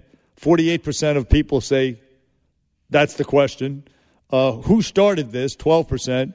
Where's Hunter? 40%. And Where's the fourth question? There's no fourth question. Right. That doesn't make any sense. You So- got if you're going to ask about the four questions on Passover, you have to have four choices. Maybe she's assuming that the one question that will be asked is why is tonight different from every other night? Well, that's the main question we ask on Passover tonight. Why is this? Uh, what I said earlier was, why is this virus different from all these other Yeah, viruses? that would be a good question. That's a good but question. Jill, uh, you know, Jill should call in and explain to us because we've talked about it earlier. Right. Why she hasn't added the fourth question I, I don't get it. I mean, why three questions. Four Anyway, questions. Here's three. Brian is in East Islip, Strong Island. Good morning, Brian. Hey, fellas, how are you? Very Doing good. Thank job. you. What's up, B? Thank you. I just wanted to point out there's, there's a, a, a column written by Van Jones. I, I think you know who he was. He was with uh, Bill Clinton. It's if you type on CNN, it's a column that he wrote about the issue of why the African Americans are getting the uh, coronavirus, and it's very realistic. I mean, you just if you just go take a look at it. Well, you tell us about see- it, Brian, real quick. Uh, what did you get from? What What does he say? I got from it uh, certainly that because there many of them are poor and and are in close quarters and have pre-existing uh, conditions. That's one of the reasons. The other reason he said is that at the beginning of this, that many in his community just felt that it was not a disease that would affect them. His words were that they said that it was something that would affect white people more than black people. He's Interesting. very, very realistic about it. About very, Very interesting. Coming up big. And, and listen, uh, the, uh, Brian, thank you very much from East Islip for the call. Uh, we talked uh, an, an earlier caller, Danny, was telling us about uh, the communities out in Long Island where a lot of uh, immigrants uh, habitate. And, and I mentioned the fact that they live in close quarters. They do. And of, of course, if you live in, say, the city, the boroughs, you live in apartment buildings, especially some of uh, the apartment buildings, well, in Manhattan and the boroughs, you're still passing people in the stairways. If you don't have an elevator, you, you, you, you, can't, you can't possibly social distance if you're walking down the stairs and somebody's walking up the stairs. You're going Right. to cross paths. Right. And so in that case, they're they're, No, they're in in closer quarters, poor people. Whereas uh, the rich people, you know, we have prop, we have a house, and uh, the other house isn't what sixty feet away. Right. And even the, the nicer apartment buildings, like the one I live in, for example, uh, people will not get in. The, if I walk in the elevator with Danielle or Gabriel or Ava, the other person won't get in. They'll wait. We have two elevators, so they'll wait for the next elevator rather than well, that you bust up social distancing. You've had that experience uh, prior to the coronavirus, anyway, right? Which is what? People won't get in the elevator with you. Hasn't that always been the case?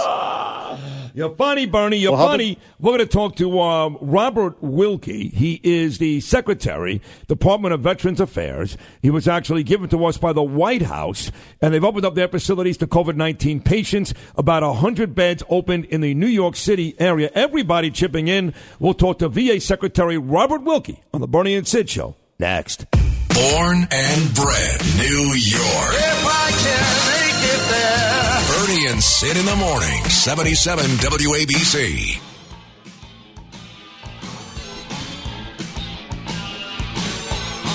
Been working so hard. I'm punching my card. Eight hours for work. Oh, tell me what I got. I've got this feeling. Back here on the Bernie and Sid Show, heard everywhere on the 77 WABC app. You know, Sid, the VA, the VA is the largest healthcare system in the country. Yes.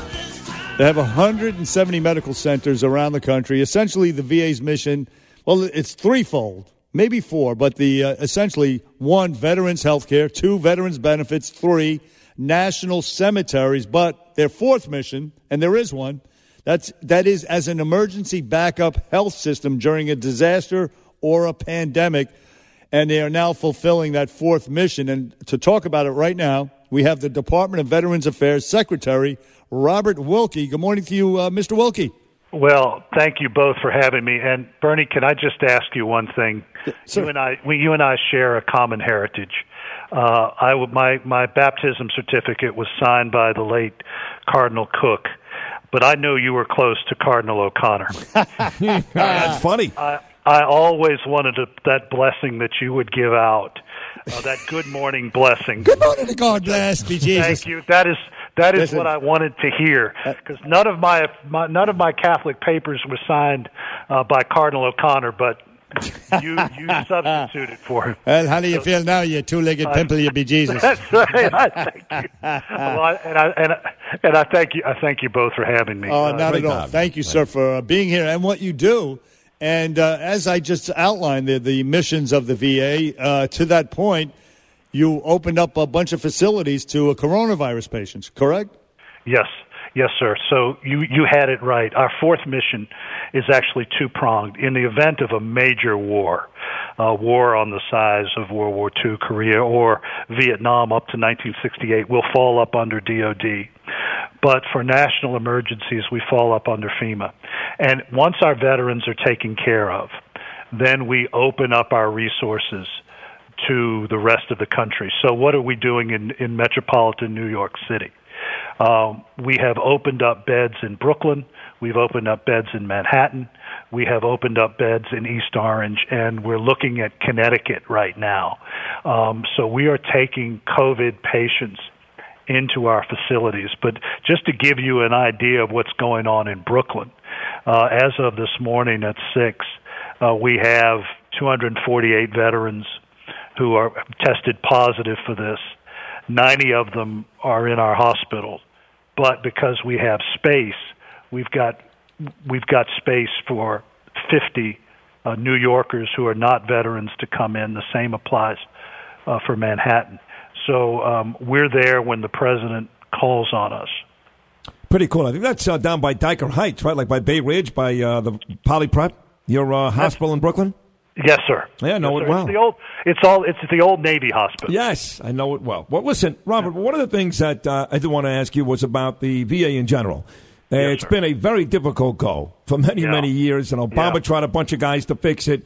And, Right. and President Trump said from day one he's got to fix this. He he he does spend an awful lot of time talking about the veterans, caring about the veterans, and it's been a mess. So where are we right now with the VA overall, Robert? Well, you just you just hit it. It's Donald J. Trump. He was the first candidate to ever make veterans the centerpiece of his campaign, and then he he took that to to the Oval Office. Uh, before I get into any detail, let me tell you, we do have under this president the highest trust and approval scores that VA has ever had. We're sitting at about eighty eight point nine percent, and we have nine and a half million we have nine and a half million veterans in our system. And the Veterans of Foreign Wars just did their annual survey and they have 90% approval. Why is that? Because this president has made this department the centerpiece of everything he does. He's he's allowed me to present the two largest budgets in the history of VA. Uh, the budget I presented this year was 240 billion dollars. Um, the other thing he's allowed me to do is uh, basic reform. And and Bernie, I know you've talked about this on, on I know on your old show and then also on Fox. Uh, this president holds people accountable. We've released 8,000 people who weren't doing their jobs. That's unheard of in the federal government. And and unlike what the opposition will say about this president, we're not talking about custodial people. We're talking about people who run hospitals, run networks, senior leaders in in this building. And and you know, you've been in the military. Once it gets out that there are no different spanks for different ranks, morale goes up. And and and I give all the credit to the president. He's let me go. Just give you one other example. I was the undersecretary of defense. He asked me to come over here as the acting for 8 weeks. Now, as a as an acting, it's sort of like being in Jesuitical limbo. You you are, but you're not. And this man spent almost nine hours with me during that eight weeks, either at dinner or mm-hmm. calling me and talking about veterans and and our world, which is a a unique world. The other thing he let me do real fast, the people who are around me, unlike in past administrations, almost all of them have significant military experience. Uh, the head of our VHA is a former Deputy Surgeon General, Veterans Health, Deputy Surgeon General uh, of the Army. Uh, our Public Affairs Assistant Secretary is an Army Colonel. I still, I'm, st- I still serve in the Air Force Reserve right now as a Colonel. The reason that's important is that we have a unique culture. And it's a unique language that has to be spoken. And I think because of the president's attention to us, he understands that in order for his administration and this department to have credibility, we have to have people who've been in that world, not people like in the last administrations who are looking to put an administration check mark. Absolutely. on That's right. That's right. Department of Veterans Affairs Secretary Robert Wilkie. By the way, we thank you for your service, uh, sir. Uh, listen, uh, I will. Uh, uh, Sid was talking about it, and you how he has reformed the Veterans uh, uh, Administration. Now, uh, correct me if I'm wrong. Veterans can go to private uh, practices Yes. now, right? Is that right? Yes. They, they, Absolutely. They get- That's Donald Trump. Yes, exactly. That's Donald Trump. He opened the aperture on getting veterans the right to go into the private sector if we can't meet their needs or they lose or they live too far. One of the things I did, I I, I said this a couple of weeks ago when we were talking about supporting New York. If New York doesn't work, the rest of the country doesn't work. And and I mean that sincerely, but when I when I put together the president's plan, in the past it it was based on how many miles you live from a VA facility whether or not you'll be able to use the private sector. Well, that doesn't do any good in New York. I mean, you can live a, 11 miles from a VA facility as the crow flies, but that's only good for a crow because it's going to take you an hour to get there. So we we changed the regs to meet the needs of an area like New York where if you're 30 minutes away from a VA hospital, you now have the option to go in the private sector. And and we we kicked it off in June on June 6th. Uh, of last year, and we've sent over three million people into the private sector because of that. Interesting date to kick that off, by the way. I know, I know. Only a politician would do that day. Me and Bernie. Uh, Robert Wilkie, of course, uh, from the VA. So I know you mentioned Brooklyn. I mentioned Dyker Heights and Manhattan. But right now, Robert, the hot spot here in New York is quickly becoming Nassau and Suffolk County on Yes. Long Island. We had a caller Yes. call in, Lisa, and she makes a very good point. You guys got a big uh, VA hospital in Northport on Long Right. Island. Are you Right. guys working with them now because of the uptick with the COVID 19 patients? Well, we we are working with them because we've gotten a lot of veterans to come in. Um, we have not uh, opened that one up to the civilians, um, but it it will it will be on the list if the veterans coming in that that number starts to subside. How long does it take, Robert, if in fact you want to open it up to the veterans? Is it right that day? I mean, right away? Yeah, it's right away. Uh, we we now we prepare. Uh, we've been preparing for this fourth mission since the president declared a national emergency. Um, but it doesn't take long at all because the beds are there. The other thing I, I said at the president's press conference on Sunday, uh, we've opened up 1,500 beds across the country uh, for for civilians because we we've gotten to the point where um, we've taken care of veterans in many places in the country, and we just have to um, we have to provide for our, our other mission. And you were asking, by the way, you were asking about Northport. So um, there's 69 veterans who are being taken care of there. Sadly, four have passed away. Brooklyn, tw- 21 have passed away, and Bronx and Manhattan, we've lost 14. No kidding. Wow. They- yeah. Uh, I know the one in the Bronx, Kingsbridge Road. Uh, Department of Veterans Affairs Secretary Robert Wilkie. Well, uh, uh, uh, uh, Secretary, I guess I, I, can address you as hurricanes, massacres, and now pandemics. Uh, Right. you, you, you guys are taking care of, and we, want, we just want to thank you for what you do. And appreciate you coming on uh, the Bernie and Sid show and your nice words at the beginning of the interview. Thank you. Well, look, you guys do a great service, and you support this president. Um, and uh, He's the I know best. he listens to you, and and I thank you for letting me on. And and and I'm I'm happy to do it anytime you all need me. Thank, you very much. What the hell are you looking at, Wilkie? Go on ahead, move along. Jesus. Thank you, sir. Thank you very much. thank welcome. you, Your Eminence. Eminence, thank you. Uh, no, all the th- gratitude to you, uh, Mr. Wilkie. Thank you, sir. Veterans care, Affairs sir. Secretary. Yes, Robert Wilkie did a terrific job. 1 800 848 WABC, 1 800 848 9222. The bad news is, show's almost over. The good news is, we can talk to you one more time. Your chance to talk to Bernie and Sid coming up next. Bernie and Sid in the morning. Talk Radio 77. WABC.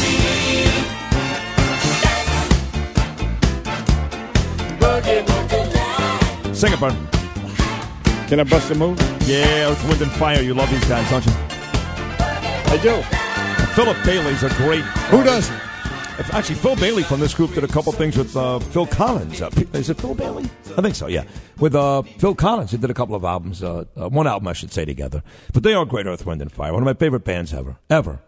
Yeah, no, they're good. They're uh, they're, They're the classic. Beacon Theater I mean, most summers. Yeah, they are all classic. Right, right. It's good stuff. So, uh, speaking of good stuff, uh, a lot of good news yesterday. The deaths were up, but everything else was down. According, Everything. according to Governor Cuomo, hospitalizations down, intubations down, and De Blasio.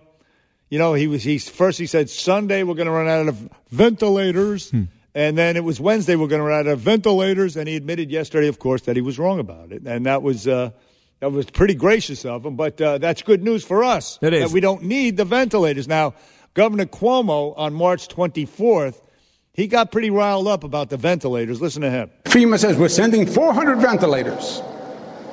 Really? What am I going to What am I going to do with 400 ventilators when I need 30,000?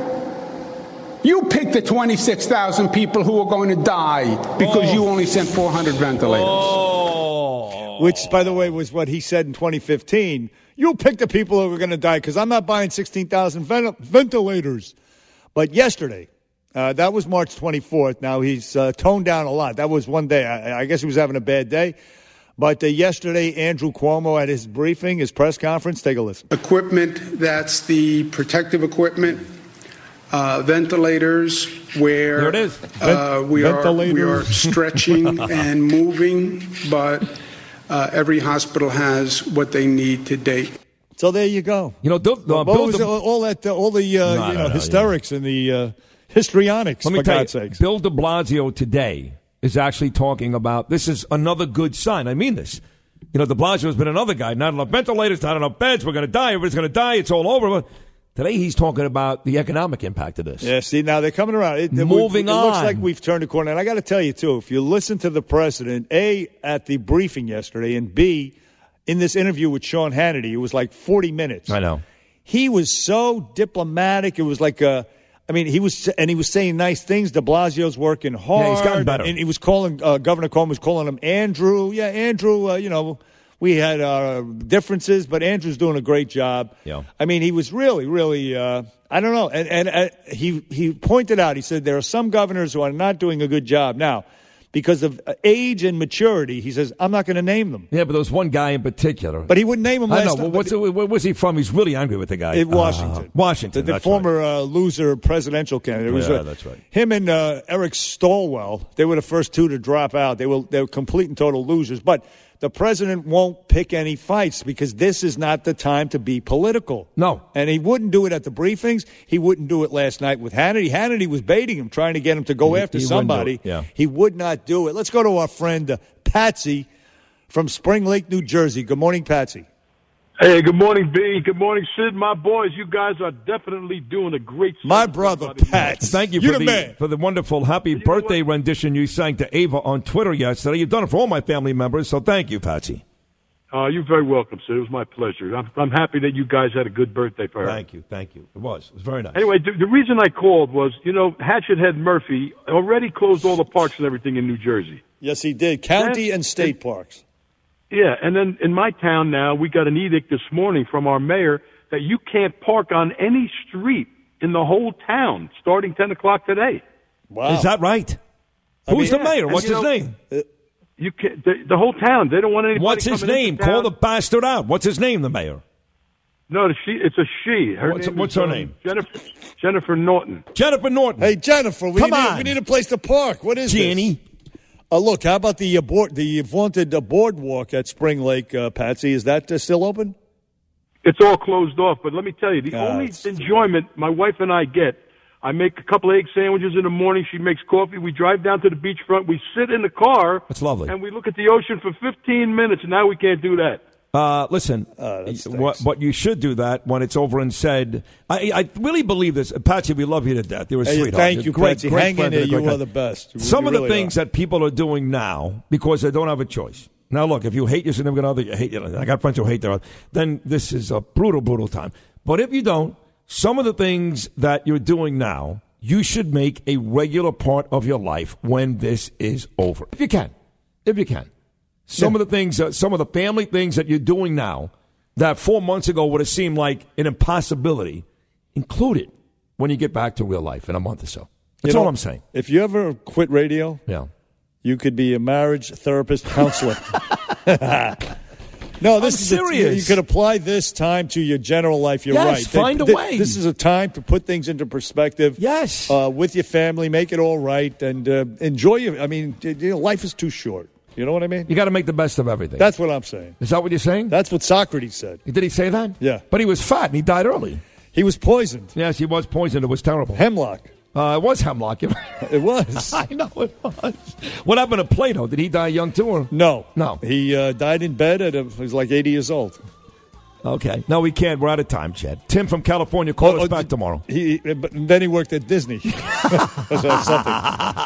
Uh, we got to go. Brian Kilmeade is coming up next. I want to thank all of our guests today. Certainly, Chad Lopez, again, great job. Thank you, boss. Izzy Richardson, you're becoming an all star on there, buddy. You're doing a great job. Don't forget, tomorrow's a big day on the Bernie and Sid show. Dr. Nicole Saphier will be here as well as Bill O'Reilly. So we got a big Thursday show coming up. Everybody in New York, comply. Wash your hands. Don't invite 20 people over tonight for Passover. Have the Seder by yourself so we get out of this thing sooner than later. Until tomorrow at 6, everybody, from all of us to all of you, happy Passover. Peace!